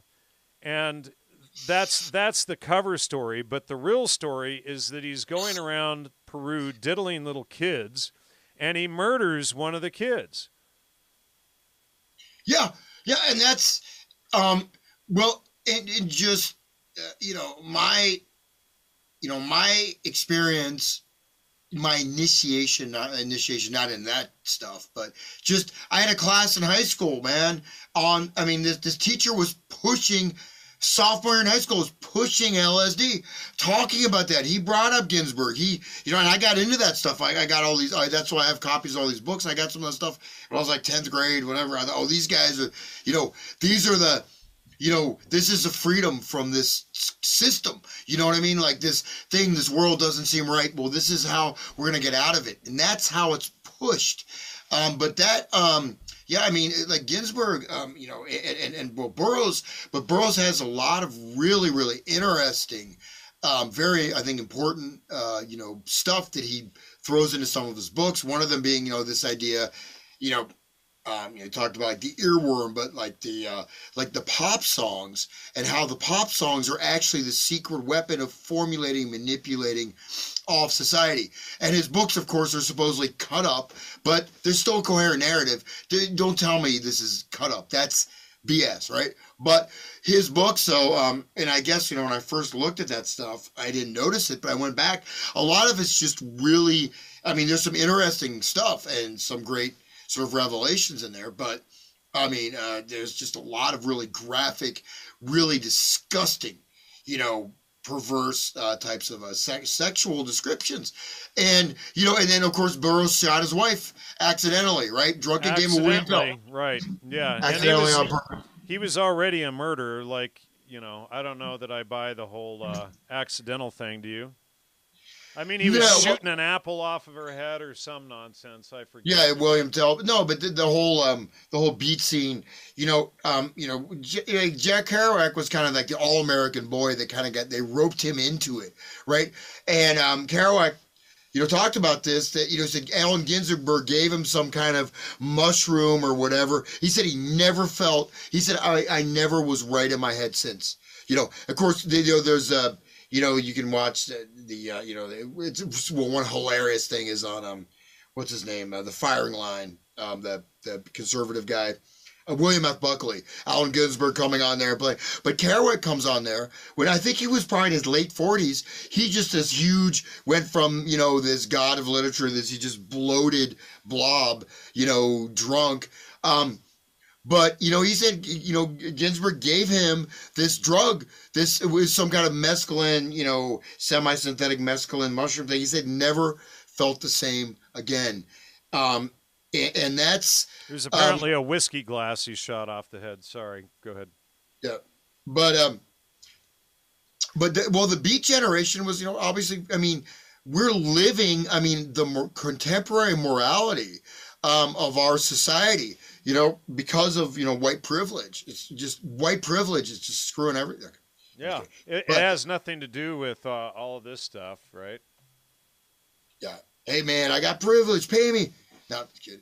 But uh, no, no, but that, you know, of course, the, um, I, I, you know, because there's some topics I had talked about, so that's why I wanted to just, you know, give you, make you, give you a little bit of stress that he's going to, he's going to say something inappropriate, but, but, but it's appropriate to say, oh, let's kill all the white people. That's appropriate. You could say all white men should be killed. That's fine. Yeah. You're not going to get banned for saying oh, that. Yeah. If you say anything else, though, it's, uh. Not appropriate, though. Here's uh, William Burroughs on the screen here. Yage letters down here. Part of the Beatniks under Michael Hollingshead. Apparently was M I six and C I A. Another worshiper of Han uh, Hassani Sabah. We haven't brought him up for a little bit. Uh, new uh, Albert Hoffman, uh, regular friend of Allen Ginsberg. You know, they also hung out with uh, Joyce Glassman. If... Uh, Those of you who don't know who that is, that's Daniel Pinchbeck's mother. So Daniel Pinchbeck grew up with uh, these these two uh, pedophiles at his house. That's the author of, uh, uh, oh, shoot, Breaking Open the Head and all these nonsense books. He pro promoted the whole twenty twelve End of the World stuff, but, uh, you know, that he took from C I A agent Michael Coe. And if you want to know about... I don't know if they edited his his Wikipedia page, but you could find it that he was C I A right at the top of uh, his Wikipedia entry. I wonder if they took it down here, but uh, it was here somewhere. Uh, yeah, it looks like they may have taken it down. I'll have to read it more closely. But yeah, it used to say right on here that he was a C I A agent, and I called him out for it. He probably had him take it down. Yeah. But, uh, yeah, that's all tied to this, you know, these same uh, people. And Joyce Johnson was one of the early uh, feminists and uh, hanging out with Gloria Steinem. Of course, Gloria Steinem was funded and promoted by the C I A, apparently a Hugh Hefner bunny by the photo there. I might quote Miss Gloria Steinem, one of those so assisted who commented that the C I A wanted to do what we wanted to do. Present a healthy, diverse view of the United States. I never felt I was being dictated to at all. D C I, or Director Central Intelligence, William Colby, quoting Gloria Steinem, and that's directly off of the C I A's own website. But, um, you know, so they are... A big part of the goal of all of this was to prove to the C I A, or to the Soviet Union... how free the United States was by promoting all manner of iniquities, psychedelics, modern art, Duchamp signing, urinals, the whole thing, uh, you know, the counterculture, Leary. You get all of these socialists and communists to prove how free the West is and how much better the West is than the Soviet Union, even though the C I A had all these leftist, socialist, communist, Marxists, in their uh, employ. Well, and that's, you know, and I, I had, you know, well, well, maybe for another time, but, you know, this whole, you know, the avant-garde, you know, um, you know, classical music, you know, we have twelve-tone stuff, you got Schoenberg, you have, you know, the twelve-tone, um, the breakdown of harmony, um, you have, You know, you, you basically create, you create a music that's just, it is psychologically, physiologically, neurologically, spiritually, emotionally, incredibly unpleasant and disturbing and potentially damaging. And then with the twelve tone, it's all mechanistic. It's all based on just like your hexadecimal code for your, your bio, you know, Bluetooth marker, right? Little reference there, people. But I mean, that, that music, um, you know, you, you know, that was supported, that was funded by the C I A. So C I A was funding Jackson Pollock, you know, to go get drunk and, you know, throw paint on a canvas. Yep, you know, and I, yep. I try, we, you know, and I have, there's a couple of my paintings, well, you can't see them, but they're dark, but I have a couple paintings I, you know, hey, they're for sale. I, I don't think I've ever, I have not, I had this guy at gallery, art gallery, stole like a bunch of my paintings, literally. It was like something like out of a movie, and the guy turns out to be some mafia dude, and I never got him back. But, I, I you know, hopefully I'll paint again because I enjoy doing it. But it's hard, right? Real painting, and, and for, I mean, it is an art. You know, what Jackson Pollock was doing is like, give me a, give me a effing break. I'm sorry. I'm not going to swear. It's curse. You know, I should get like a little clown horn. But seriously, but that was promoted. At the same time, you have this extremely esoteric, disturbing, highly dissonant, right? There is no, and it's almost non-human, right? You have these, these um, melodic, you know, they're just randomly chosen number streams of sets of pitches, and you have to compose everything on that. Um, this was, that's the only way you could get a job in university. That's the only funding you could get for a new orchestral score, was if you were if you were writing atonal music or you know experimental whatever, you know, um, and that's on like sort of the high level level of culture. And the other side, like you mentioned, Marcel Duchamp and the whole Dada and all this and that, you know, you have this thousands of years of European art tradition reaching a, a, a really a level of absolute mastery and beauty that's all these artists end up starving to death because they can't sell their paintings, and some dude, you know, who's just scrawling some stick figures or pissing in a jar and selling it for, you know, a million dollars or whatever, that, you know, that's where the galleries are buying that. And it, you have that level of skill. It's like, you know, if you're writing, if you know you're a Beethoven level musician, and in order to get work you have to like write like, you know, some kind of, uh, you know, Sex Pistols or, you know what I mean? Or even worse than that song. Can you imagine Beethoven, right, you know, trying to, he could, he's not possible. Um, but, um, but no, but the, the beat thing is very important because that's the, the beat generation.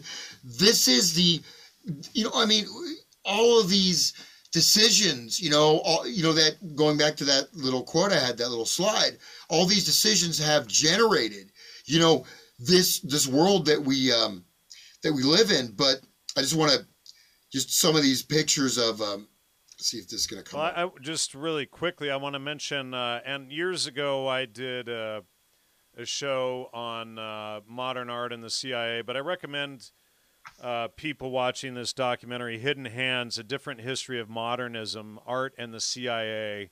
So uh check that out, and it's on Planet Janet's uh channel. But um definitely want to check this out. It confirms everything that I exposed about modern art on the show nearly a decade ago. There you go. The uh, what's his name? Um, Bosch. Bosch, yeah. Hieronymus Bosch. Hieronymus Bosch. Yeah. So he's, you know, he has some of the most, you know, freaked out imagery. But you know, the thing is, you know, you know, his modern bio is, oh, no one knows anything about his life. No, he was an initiate in, you know, uh, several um, of these, you know, occult uh, mystery schools and this and that. But you could see, like, look at these hybrid, you know, these are chimeric creatures, right? These are, these are trans, um, what do you call it? Trans-special. Um, you see these, like, beings, right? This yeah. is the, so look at that. And then we'll just look at a few of the, well, a few of these other pictures here. Um, and I just, uh, but, you know, a lot of this information is, is going being uh, disappeared, so some of the stuff I have the actual one, but we can yep. let me just can we see? I mean, this is like, I mean, this isn't the, you know, fifteenth century, man. I mean, this and is th this really is, this is the world that uh, uh, Professor Carl Ruck is really big into promoting here. I mean, can you you just start looking at all of these? you know, images. Yeah. Um, and this is the this is your psychedelic paradise right here. Here's your psychedelic paradise. Welcome. That's your utopia. Yep. Here's your utopia. Um, see, it's going to slide over. Um, we see some of these, you know, like like that. Look, this is here's your virtual reality bubble, right? I mean, it, you know, and then there's it's kind of hard to see. There's all these like weird, you know, demonoid transhuman creatures. It's, I mean, it's it's it's all. What I'm trying to say is like this, you know, this process. You know, you talk. We go to the Mayan stuff. This is all there. It has um, it has been there, you know, for you know for a long time. It's just like it's actually, you know, coming. You know, we're witnessing it coming to fruition, where we can't just be called, you know, whacked out conspiracy theorists, because I mean, so it's just a one of the. Can you imagine, like when you and I started our shows together thirteen years ago? You know, we couldn't even predict this level in that time. No, but I, I, you know, so I'll I'll stop this. But there's all kinds of stuff. It's it's really interesting to worthwhile to check this out. Um, uh, you know, what's funny is I almost brought up that painting uh, about thirty minutes ago in the show, and then you brought okay. it up. So we were on the same. path there. And, and you know, just um going back to the Greek gods, or well, this is Isis. So this is um this is um you know, a quote um you know from a book, uh, there's like the seventeen hundred whatever written about Isis, but the quote is, and it, see how similar it is to the, the the the Mayan ritual a little bit. So these acts or gestures that accompany the incantations constitute the rite of Isis. Okay, so these acts or gestures that accompany the incantations constitute the rite of Isis. In these dances, the beating of drums and the rhythm of music and repetitive movements were helped by hallucinatory substances like hashish or mezcal. These were consumed as adjuvants to create the trance and the hallucinations that were taken to be the visitation of the god. The drugs were sacred, and their knowledge was limited to the initiated, possibly because they had the illusion of satisfied desire and allowed the inmost, innermost feelings to escape. These rites acquired during their execution a frenzied character that is conspicuous in certain spells. So, and this is a spell from the worship or rite of Isis, okay? So we have the wow. Wow. But so you listen to this. Retreat. Ray is piercing thy head, slashing thy face, dividing thy head, crushing it in his hands. Thy bones are shattered. Thy limbs are cut to pieces. Does that not sound remarkably similar? Um, but that's Isis, right? Not not the uh, the uh, C I A, you know, um, uh, you know, video. Video, you know, guys, you know, with the doing their like really shoddy fake um, terrorist uh, videos, but you know the actual, you know, ISIS. But so that's, you know, ISIS. I mean, it's here we go. I mean, they bring this stuff up, and how about this, real quick? Remember the monoliths that just showed up right in Utah? Remember that? No. A few months ago.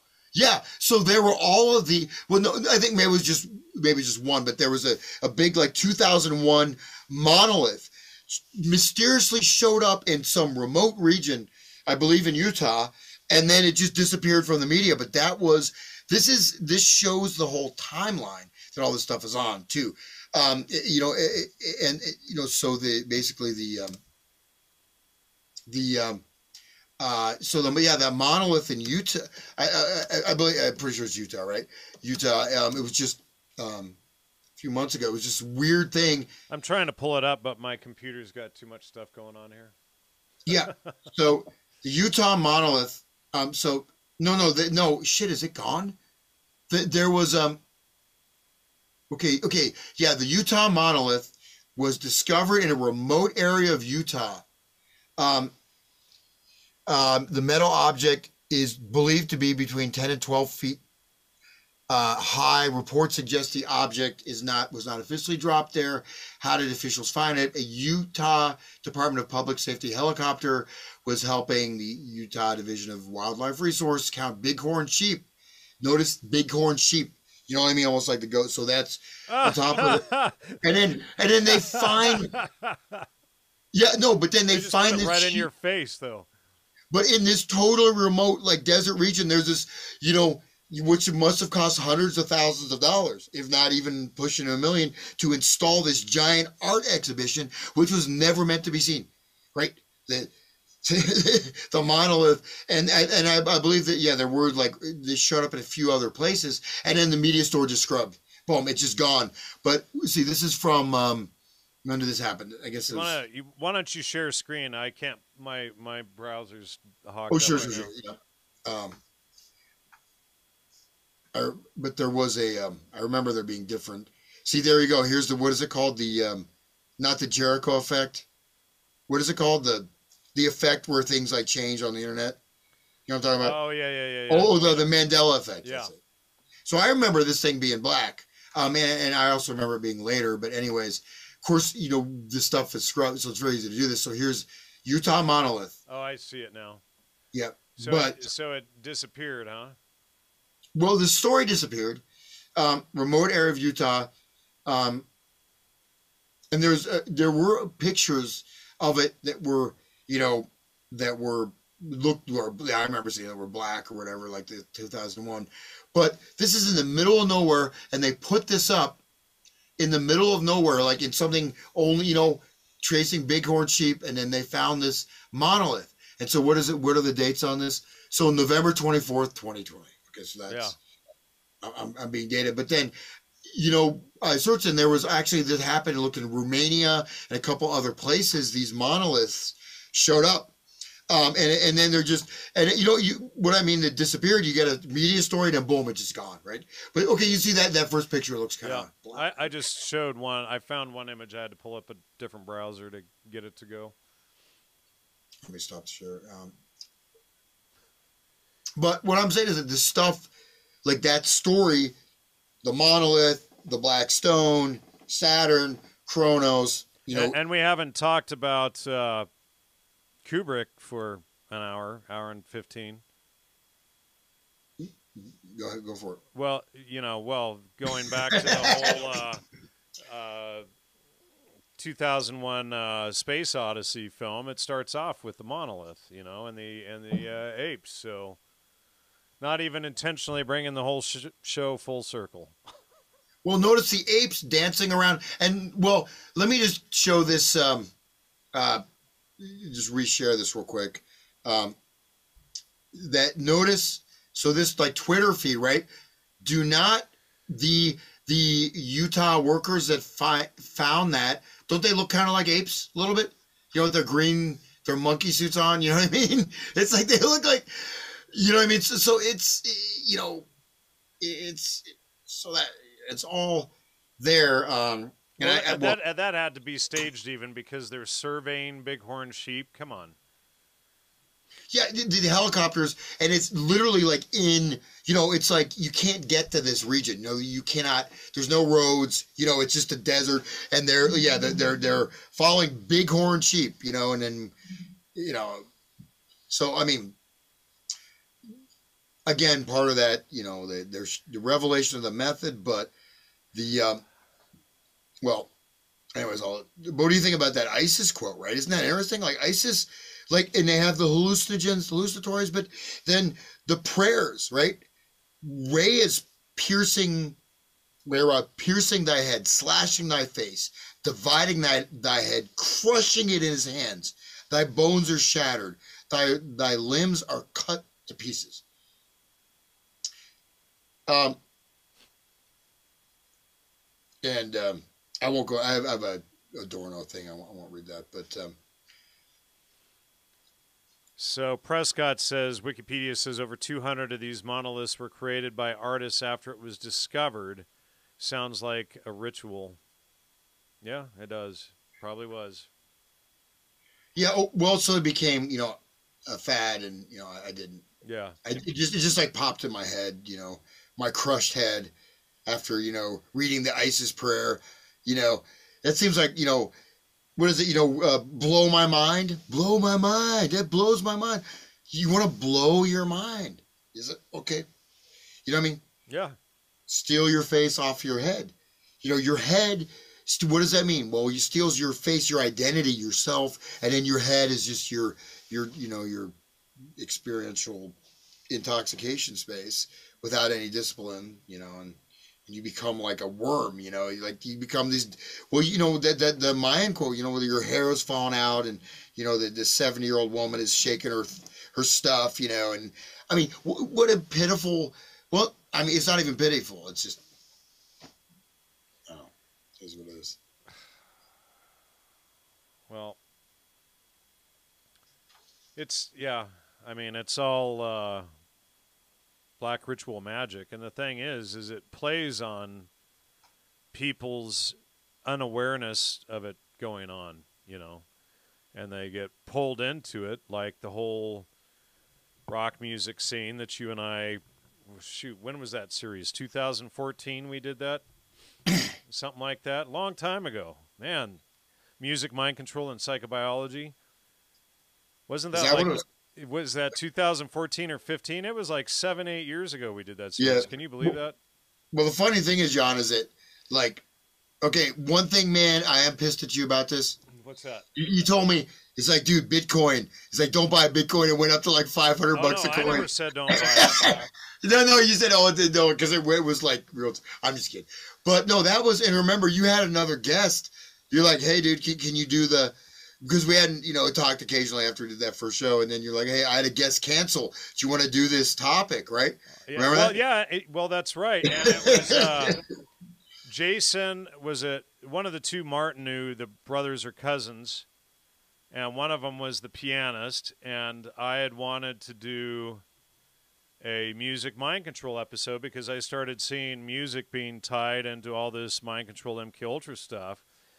And then for whatever reason, I don't remember exactly, uh, he backed out of doing the show. Maybe uh, maybe realized that, you know, I wanted to expose the agenda and he didn't want it exposed. But I had had him on regarding the uh, his quadrivium uh, book on the music aspect of the quadrivium.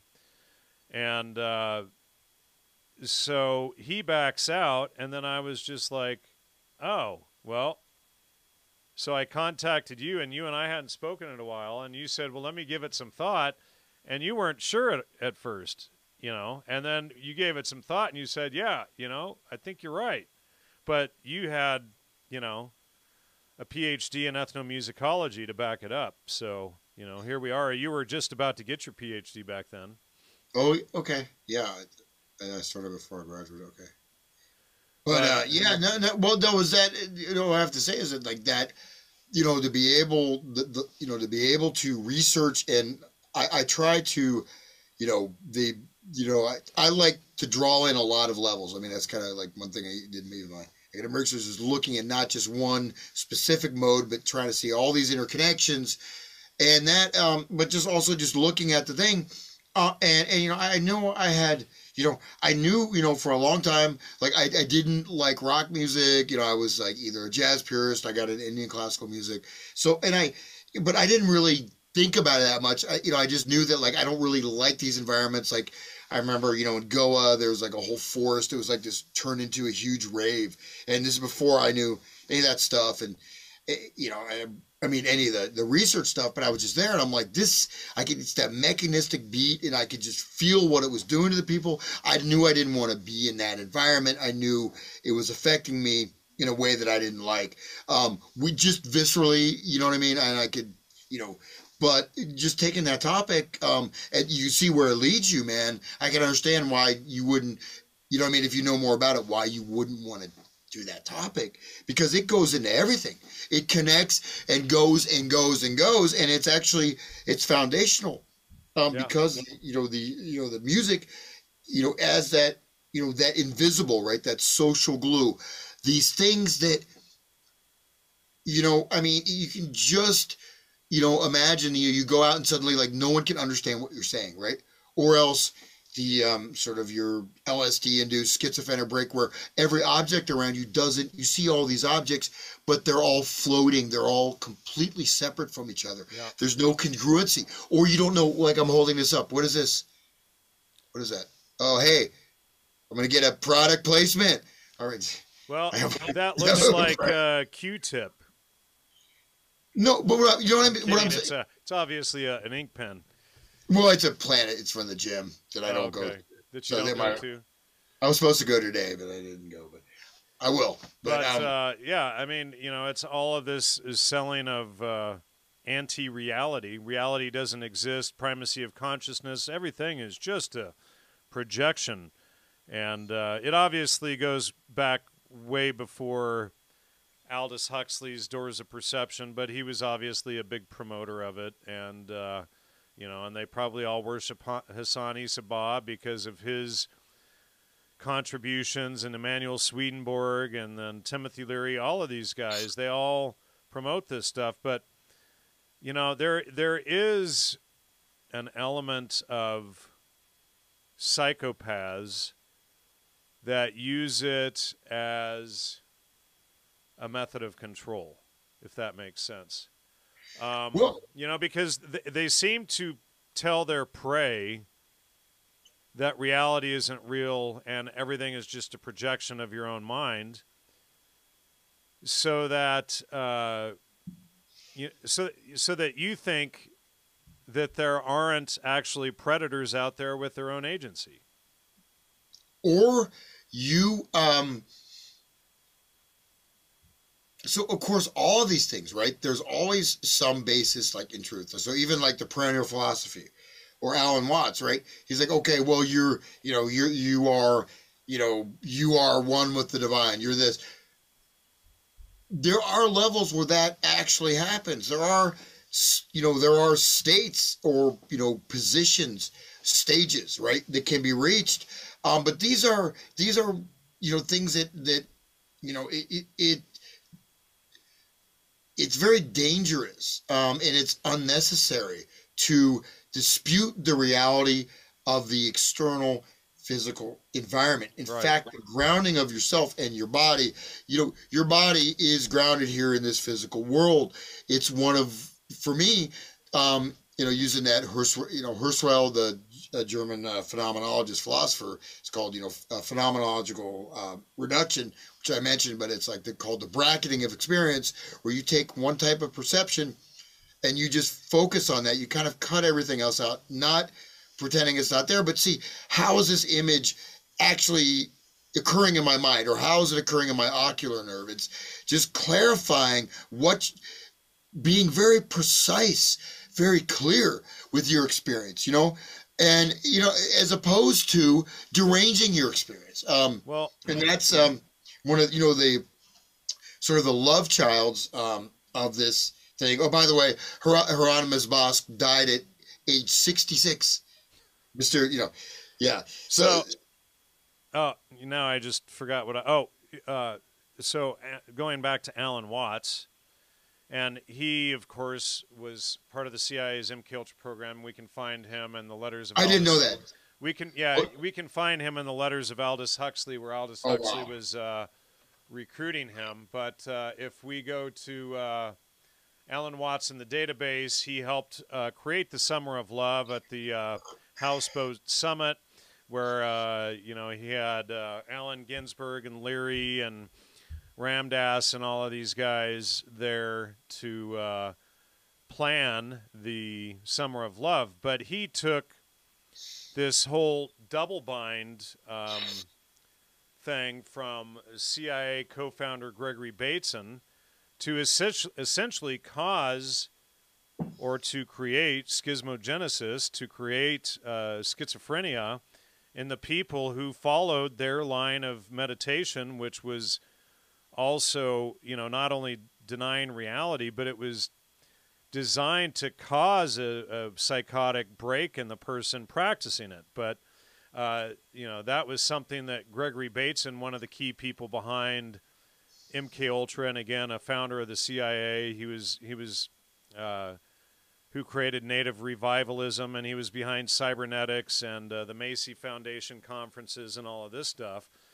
But they created that double bind, and then they had Alan Watts go and promote it to the public. Now, interestingly, uh, Alan Watts was behind the creation of the Pacifica Foundation, which is the big promoter of, uh, you know, uh, communist leftism in the United States. The, you know, K P F A, K P F T, K P F B in Berkeley, et cetera. But, uh, yeah, so I have a quote here somewhere.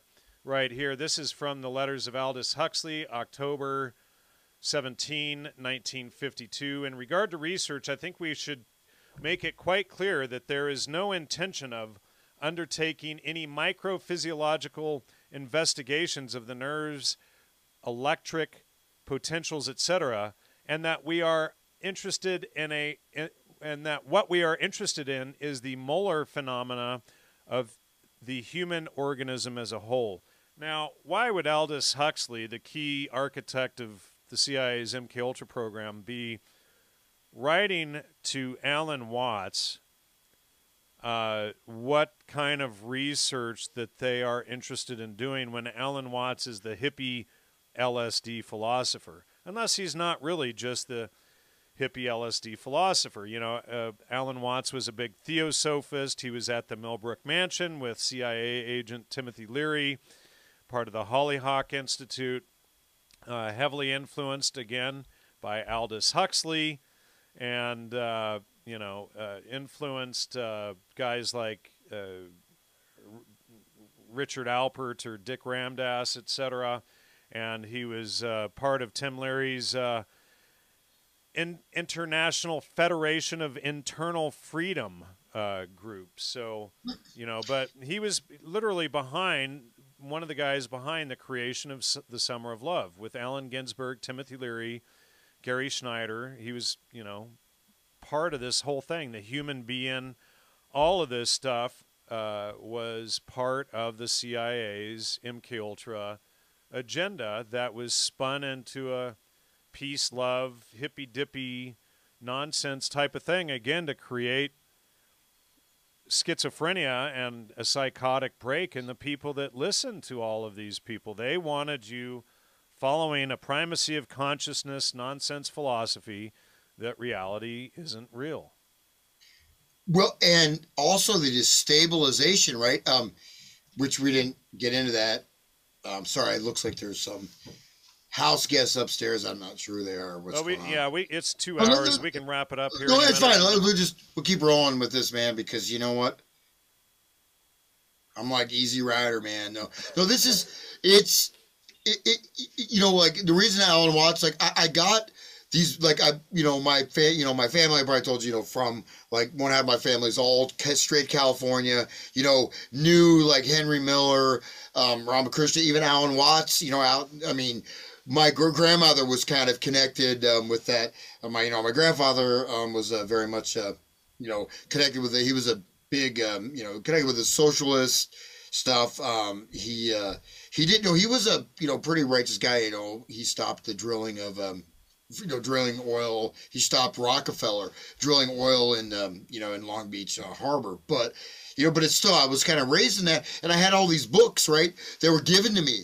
Um, some of them, you know, these are like at like twelve, thirteen, fifteen years old. Alan Watts, The Wisdom of Insecurity, Alan Watts, these little paperbacks, right? Those really, really damaged me, even probably more than, than doing psychedelics, because, um, well, I, like I said, I didn't know Alan Watts was, um, was connected with MKUltra. I mean, it doesn't surprise me. Um, I, I keep I, getting all these. In my early mid twenties, I used to sit there and listen to Alan Watts on K P F K all the time, and I didn't even know he was behind the creation of the Pacifica Network. You know, and I would sit there and try to do his ridiculous double-bind meditations and all this crap, but when you're young and gullible, you fall into all that junk. Well, this, I'm just going to read some quotes, just Alan Watts quotes. Trying to define yourself is like trying to bite your own teeth. Trying to define yourself is like trying to bite your own teeth. Well, I mean, it seems like in me, you know, this is like, oh, it's a Zen koan. It's contradictory. Well, wait, trying to define yourself. Well, I, I can define myself. In fact, I should define myself based on what I'm doing at the time. I'm talking eon. If I decide, you know, define myself as a male dancer, as a, you know, a, a male, you know, escort dancer, when I'm talking to you, Jan, and I start like taking my clothes off and dancing in the background, that's a bad definition. That's, so, that's, that's not a mental image I needed. Thanks, Hans. I don't know why that. I just, it just came to me. I just thought of the most. Sorry, man. I just. Oh my God. Oh. Oh man, I don't know I why. I was going to ask you if you were going to start dancing at the Epstein Island. You know. No, man. I mean, I'm not a good dancer, dude. I mean, oh. that's the. I I mean, I joke my wife. I'm like, oh yeah, I just got a I got a gig tonight. I'm being hired by a bunch of twenty. Someone said, uh, someone says, utterly, utterly gross. Oh my God! I'm being shut down. Well, no, and so I can now. Anyways, oh, that, that was a bad. I, I, I should have. I should have done it. That's what just popped in my head. But because of the absurdity, though, of that that quote. Okay. Man suffers only because he takes seriously what the gods made for fun. What is that? Yeah, well, that sounds like the gods we talked about earlier, the Greek gods that uh, are trying to destroy the world and humanity, and they promote all of the iniquity and debauchery to undermine society. Okay. You know? I'll just read a few more of these quotes because they're really prescient, so to speak. We seldom realize, for example, that our most private thoughts and emotions are not actually our own, for we think in terms of languages and images that we, which we did not invent, which were given to us by our society. So see how pernicious and diabolical this actually is. We seldom realize. So look, you know, these are very, you know, these type of um, you know, advanced, you know, mind control speakers like John Lennon. I, I do not, maybe Theodore Adorno wrote the Beatles lyrics. I, I, I kind of doubt it because, you know, but anyways, there's a lot of nuance and it's very important to, because these are creating subconscious pathways and affirmations and acceptances. And the, um, basically like when things don't make sense, you know, we kind of almost become unconscious or kind of push it out of our mind, right? Does that make sense? So when you have something that doesn't, you know, you just say, oh, that just, that doesn't mean anything. But some of it kind of means something, and this is how sort of the cybernetic application of, of this stuff goes on. So we seldom realize. So that means we seldom, but we do realize it sometimes, okay? Seldom realizes. We seldom realize, for example, well, we seldom realize, for example, what? I mean, so that's totally general, right? Seldom realize, but seldom means sometimes we realize it. But here's the example. Of course, the example is the core of the statement, right? So we have a flip, inversion of meaning. We have, you know, general and specific cases being juxtaposed that are most private thoughts and emotions, not our thoughts and emotions, some of our thoughts of emotions, but our most private thoughts and emotions, the core of what we are. Not, you know what I mean? Not just, you know, I I, I can, well, okay, I'll, I'll give you an example. Like, I opened myself up to ridicule, ridicule, right? By doing that. Dude, just popped in my head, so maybe I was thinking ahead. Okay, so I know, so I got, I was ridic ridiculed. And now I'm like, no, I'm going to show you I can dance. It's not this guy, no, just kidding. I will not, but, but no, literally, like, I mean, I had, a, like, I was like, what a stupid, spontaneous metaphor to come up with. Terrible. I mean, it was terrible. I could yeah. not come up with a worse one. Like, I, it, I don't, it was like the ghost of Alan Watts haunting me. Seriously, I mean, you know, but, but, but think about that. So our most private thoughts and our emotions are not actually our own. So that means the core of our beings are not our own. Like, well, I would say that. So look at that. It's just a few well, words. Yeah, that's, well, this is exactly what Steve Jones and I and Kieran uh, covered in the, in a recent show, uh, you know, per these people who follow in primacy of consciousness philosophy, uh, there is only one philosophy because you are it, you know, and it's not your own philosophy because it's everybody's, but at the same time, there's only one philosophy. So under their system of belief, it can only be you, right? What, what, let's, but it's, see, what we have here is this, the, you know, the schismogenesis, right? So the double bind, what? This is, I have another uh, someone said, don't take your shirt off. I don't want to see your udders.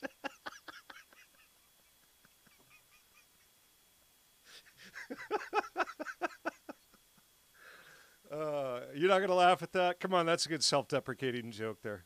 I don't, I'm not, that's not, I'm not saying that to myself, man. That's utter dick. That's utterly ridiculous. So that, oh my God, I, I've ruined my career. I, I, I gotta, I gotta turn around. No, but there you go. See, so there you go. Like you see my, I mean, I, you know. Sorry, I didn't. But, but, but no, but that's, but, but, but okay. By that absurd example, though, you have to define yourself for roles, right? If you, you know, you're never defined. Well, okay, no, yeah. At a certain point, maybe if you've, you know, you reach a state of integration, then you can just, you, you know, you can flow through life without this. But if you're inchoate, if you're not aware, if you're not intelligent, if you're not, you, you have to have some boundaries and definitions of yourself. In fact, if As you define guidance, it's a, it's a guidance. Well, it's a guidance, but it also is, It, it creates clarity and simplifies. It doesn't create difficulty. But anyways, let me just finish this short quote because it's such a mind control treasure trove in these like two sentences, literally two sentences. So again, we seldom realize, for example, that our most private thoughts and emotions are not actually our own, for we think in terms of language and images that we did not invent. Well, do we have to invent language? Do we have to, that goes, why? We all speak languages. Dogs bark, you know, um, you know, birds chirp. There's a language is part logos, language, languaging is part of the word, any, right? Even trees communicate, trees communicate with, um, you know, with infrasonic sound uh, under the earth. You know, there's, trees have networks of communication. In fact, right, they communicate through these very low resonant frequencies like electrical Um, impulses. So communication language is there. So so we think in terms of language which we did not invent, but was but which were but which were given to us by our society. So our society is now evil for giving us language and images that we didn't invent. Then my own private thoughts and emotions, I don't own them anymore. Right. It means, so look what a head fuck that is. If you took that seriously, um, I mean, think about that. And, and, and people, that, that's Alan Watts' quote, right? Yeah, you know, Alan, these are all Alan Watts quotes. Okay, I mean, yeah, the, that's, you know, and it's the same. It's in line with the the nonsense that Aldous Huxley's close pal uh, Jiddu Krishnamurti promoted too. But you know, one thing that Watts omits there is defining terms. Yeah, um, well, the, not only defining terms. But, but, but just, I'll read two more quotes. Um, the meaning of life is just to be alive. It is so plain and obvious and so simple. And yet, everybody rushes around in a great panic if it were necessary to achieve something beyond themselves. So you should just be on a street corner, drugged out, panhandling, and uh, a wreck until you overdose and die, apparently. Well, or in the case you know, of Alan Watts, drink yourself to death. Well, that's because probably his, his karmic guilt from what he was doing, because he got set up as this this Zen master guru with his his funky mustache. I've actually I, saw, I remember like his houseboat, you know, the houseboats. You know, you oh, you live in the the well, Golden I, I State. I went to his houseboat. uh, what, two thousand sixteen or so? I went over there to the houseboat and and looked at it. I've Took, seen it too, man. Yeah. But, but, you know, again, the meaning of life is just to be alive. It is so plain and obvious and so simple. It is so plain and so obvious and so simple. He's a great writer. This is great as really, unless, you know, you read it, you kind of gloss over the words, but it really, it is very advanced, you know, mental programming language, right? It's very advanced cybernetic, schismogenic language. Um. Okay, just to be alive, the meaning of life, just to be alive. And yet everybody rushes around in a great panic. Oh, as, as if it was necessary to achieve something beyond themselves. Well, Heidegger you know, says, you know, the main thing is that the whole point of being alive is to reach beyond yourself, right? To go beyond yourself. And that is, if if that is it, just to be alive. Well, what, what, what if I'm on, you know, I'm on a ventilator in a hospital, I'm a, oh, that's the meaning of life. I've succeeded. I don't, I'm not in, you know, um, well, uh, okay. And it, well, Prescott says, empty your mind and melt into the great oneness, but nothing exists outside your mind. Ah, screw it. Just do drugs and let us enslave you. The menu is not the meal. You are right. A function of what the whole universe is doing, in the same way that a wave is a function of what the whole ocean is doing. Through our eyes, the universe is perceiving itself. Through our ears, the universe is listening to its harmonics. We are witnessing through which the universe become conscious of its glory, of its magnificence. So, so we're, so there you have, you know, the, you know, there always has to be some core of kernel of truth, but then what is the universe, right? The universe. So, so you know, all these vagaries. Um, I have realized the past and future are, are real illusions. They exist in the present, which is what there is and all there is. I mean, I think I remember reading that. That, that you know, which yes, th is that true? It is true. Um, in, in obviously in one way, but without our past, it's not past and future. You know. It's not like we're going to time travel, right? It's not like we're going to, you know, we're going to change our skin color. Well, we can change our skin color or genders, you know, if we want to now. But that, that that's part of this whole... Well, I'm a non-binary horse. Yep. Yeah, there you go, man. Um, so, so I, I, I can't do a pole dance, though, because I'm a horse. My God, that that was that was like that was that will go down like I'll probably I'm gonna you know I, I'm gonna have to get psychotherapy, man. There's probably, you're probably not even like giving me the that, and that was a negative example. I'm not defining, dude. It was funny. It was funny. Just laugh, roll with it. It was it was hilarious. No, I, you know I, I'm now I've been pushed to the edge.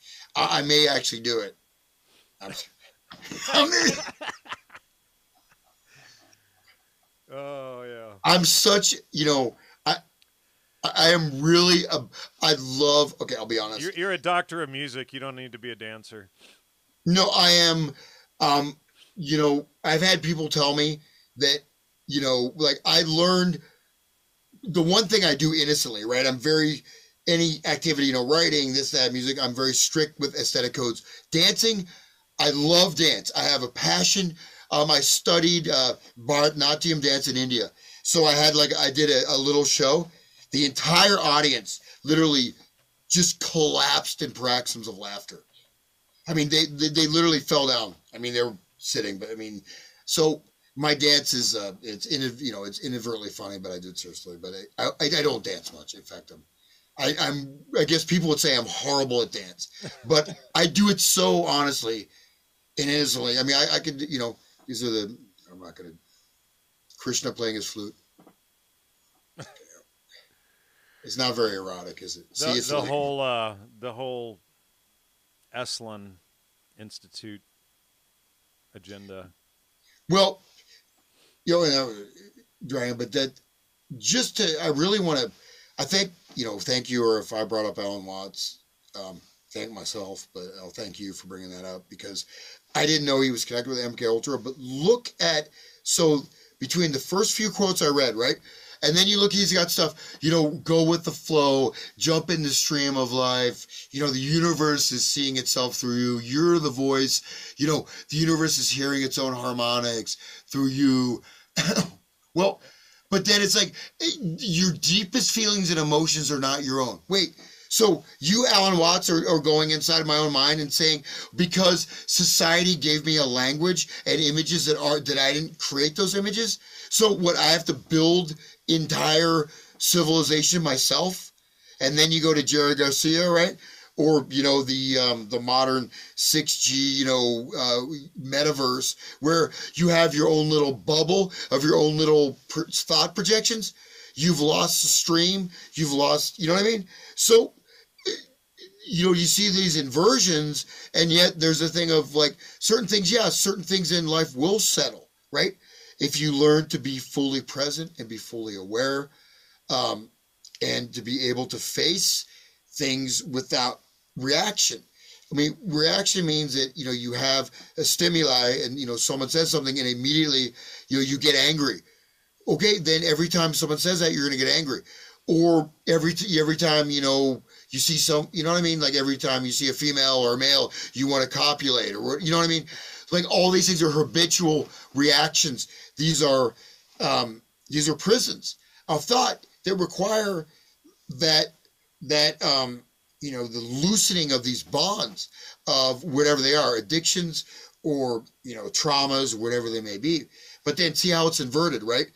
Go with the flow, but then nothing's real, and then you're actually the universe. And so you're taking L S D, and you're hanging out with Alan Watts on his houseboat, or you're, you know, you're doing your microdosing, and you're working for Silicon Valley in twenty twenty-two. Same process. You're going in your own head. You're no longer, you get, I don't know if that, you're following me, but. Yeah, um, I do.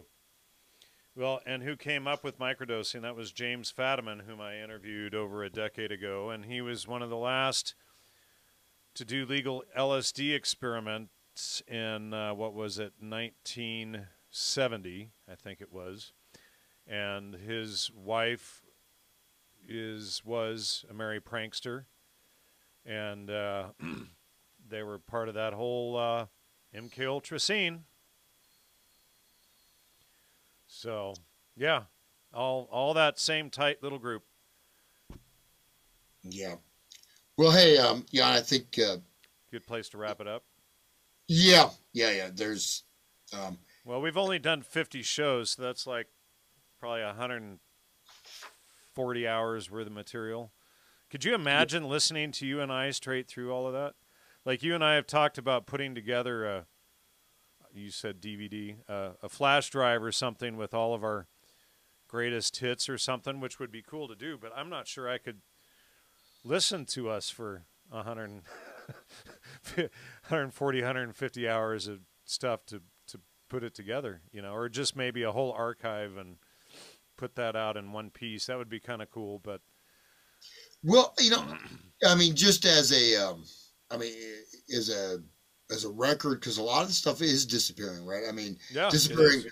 Um, and, and this, um, like, I just had my, I mean, my phone, um, so like I, my phone crashed, I totally just, you know, bricked, you know, and, and I lost a huge amount of data, recordings, you know, trying to recover it. But that's, there you go. It's totally, te you know, it, not that things are not, you know, uh, impermanent as they are, but I mean, like, you think all this stuff on the internet is going to be there.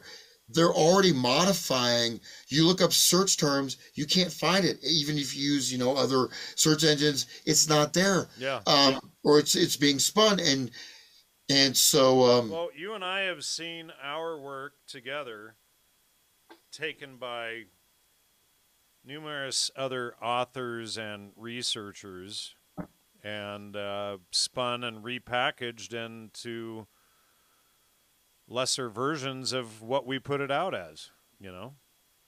Well, the thing is that this is, you know, it's not just one thing, right? It's not like this is just a one point, you know, thing that you understand this thing and you, you grasp it. I mean, there's a lot of forces going on here, but they're all interconnected, right? And we continually to see how these um these you know these intersections occur, um you know and I didn't even go, you know, like mystery schools.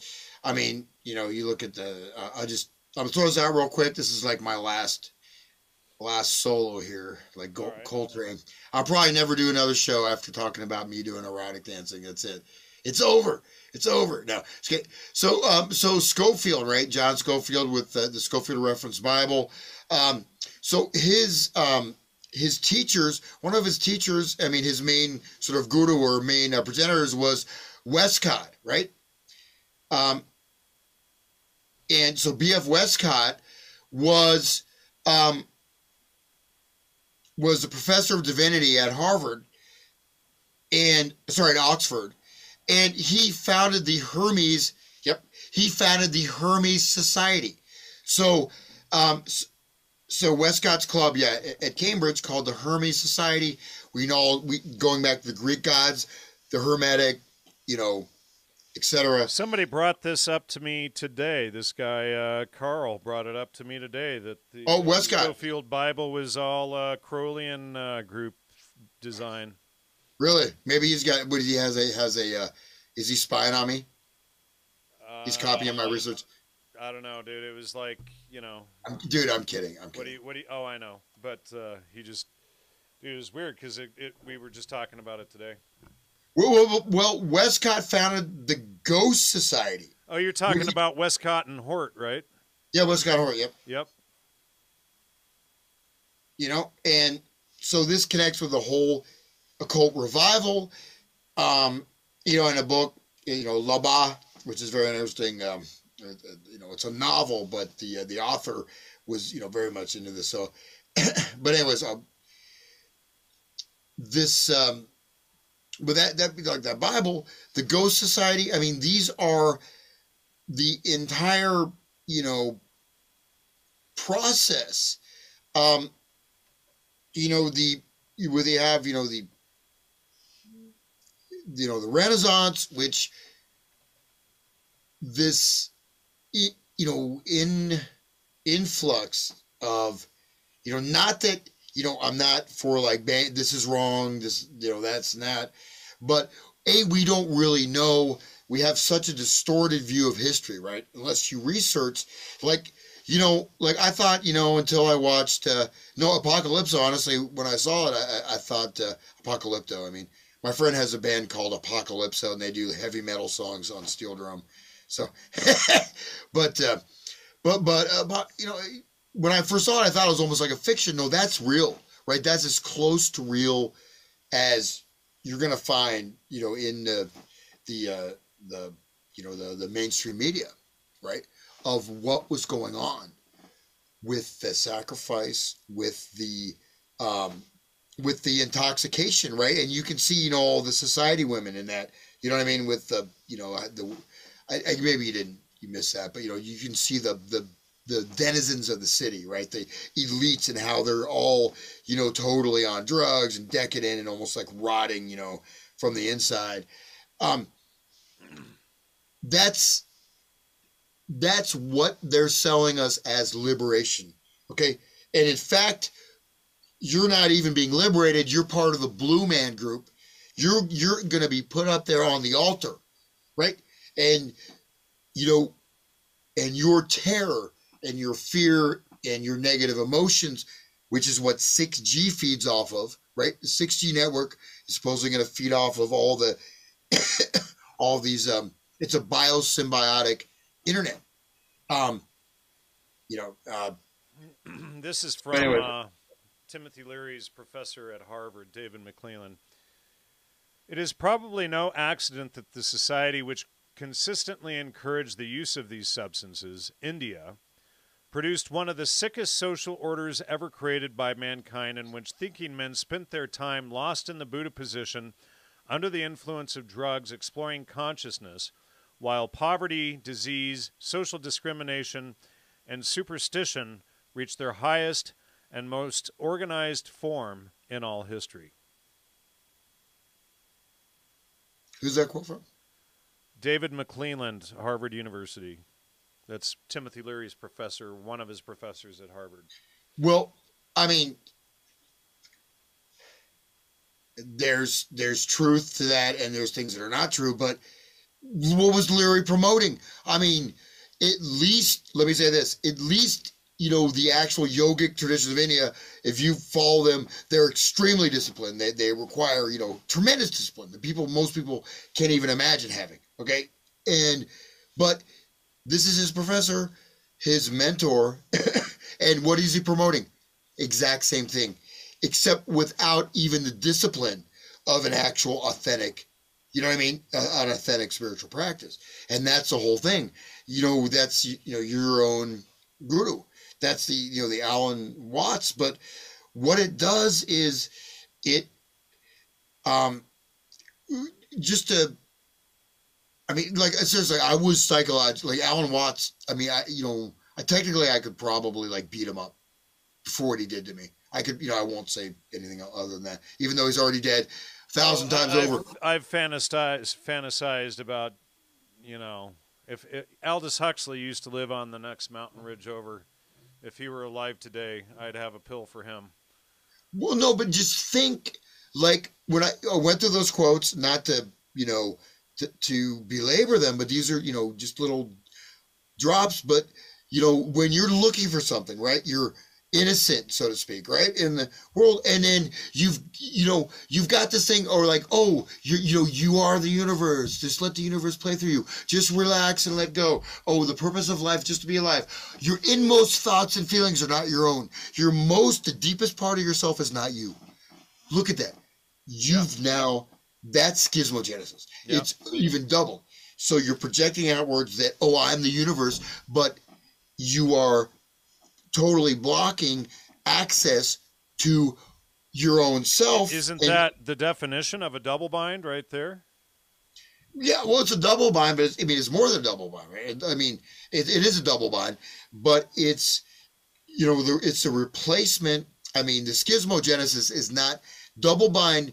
It's sort of a cover, because double bind doesn't necessarily create schizophrenia, right? Double bind is, can be employed in a schismogenic process. But schismogenesis is when you have the superseding of internal, you know, your internal states and subjective reality is, you interpret that as real, right? The schizophrenic, you know, sees, you know, the U F Os are landing or whatever, um, and he's living in that world. Um, but there's a gap, and it's the gap is also the language and definition, um, and so a double bind is just one component of that whole, that whole, um, the whole system. So, okay, here we go. All right, so uh, let's see. Chaos Theory says, please put together a Hans and Jan archive for purchase. Censors censorship escalating. Great way to support both of you and retain the knowledge and share your insights. Yeah, I can I can work on that. I have, I'm pretty sure I have all of our shows archived. I can put a U S B together and make that available. Um, we can figure something out. But uh, anyway, I think that's a good place to wrap it up. Two and a half hours. That's a long one. And uh, not that we haven't. If you want to do like five minutes, if any people had any questions or anything like that, I, I don't know. I don't have the. Anybody access. Have any questions? There was a, a lot. The comments have been pretty busy tonight. Um, any any questions, folks? Before we wrap it up here, quickly, quickly. um, I'm not gonna scroll through hundreds of comments and trying to find uh, no, questions, but yeah. So uh, anyway. Right. Who cuts your hair? Who, Jan or me? Oh, boy. Rudolf Steiner. Oh, boy. Let's see. Anyway, I, I don't see any. That's fine. Yep. Well, what got you, what got you into dancing? I don't, I mean. Was Cash C I A. Cash was around before the C I A. Um. Anyway, I think that's a good place to wrap it up. Thank you, ladies and gentlemen. Uh, Hans, you want to uh, give out your uh, contact information? yeah, yeah. I've got uh, my Hotmail account still going somewhat. Hans Utter hotmail dot com. Um, mind control music dot wordpress dot com, which I'm, I'm going to be updating soon. Um, I've got a num number of new titles coming out. Uh, record label. Um, You know, I've got some C Ds and I've got a bunch of books that are going to be forthcoming. You got to give me a get, get me a copy of that hardcover too. I want a copy of that. Yeah, that that's like that's rare, man. They're like autograph. You know, I mean, I, it's it's crazy how much, man. You know, it costs so much to publish books now, man. Yeah. Maybe it always did, but I mean, it's like crazy. It's like you know, you know. But yeah, that's um. That's there. There's a few copies of that left, and uh, I want one. But you know, I, I'm always, like I said, I I will respond, and so I'm just more interested in communication and um, you know, creating a the uh, you know, the those that will survive, or maybe we've already survived. Maybe we've, Jan, maybe you and I have saved the planet. Our show maybe. last week maybe. may have shaved the saved the earth. So dude, that that show, that, that show was epic, I gotta say. Yeah. So so. Uh, all right. All right. Thank you so much. Thank you, everybody. Please uh, go to uh, logos media dot com and uh, donate. There's also uh, donations uh, down below the sh in the show description for uh, the show. Go to Patreon, et cetera. And uh, please like, share, and subscribe. And uh, we'll have to have Hans back again someday soon for number fifty-one. So thank you, everybody, and good night. Good night.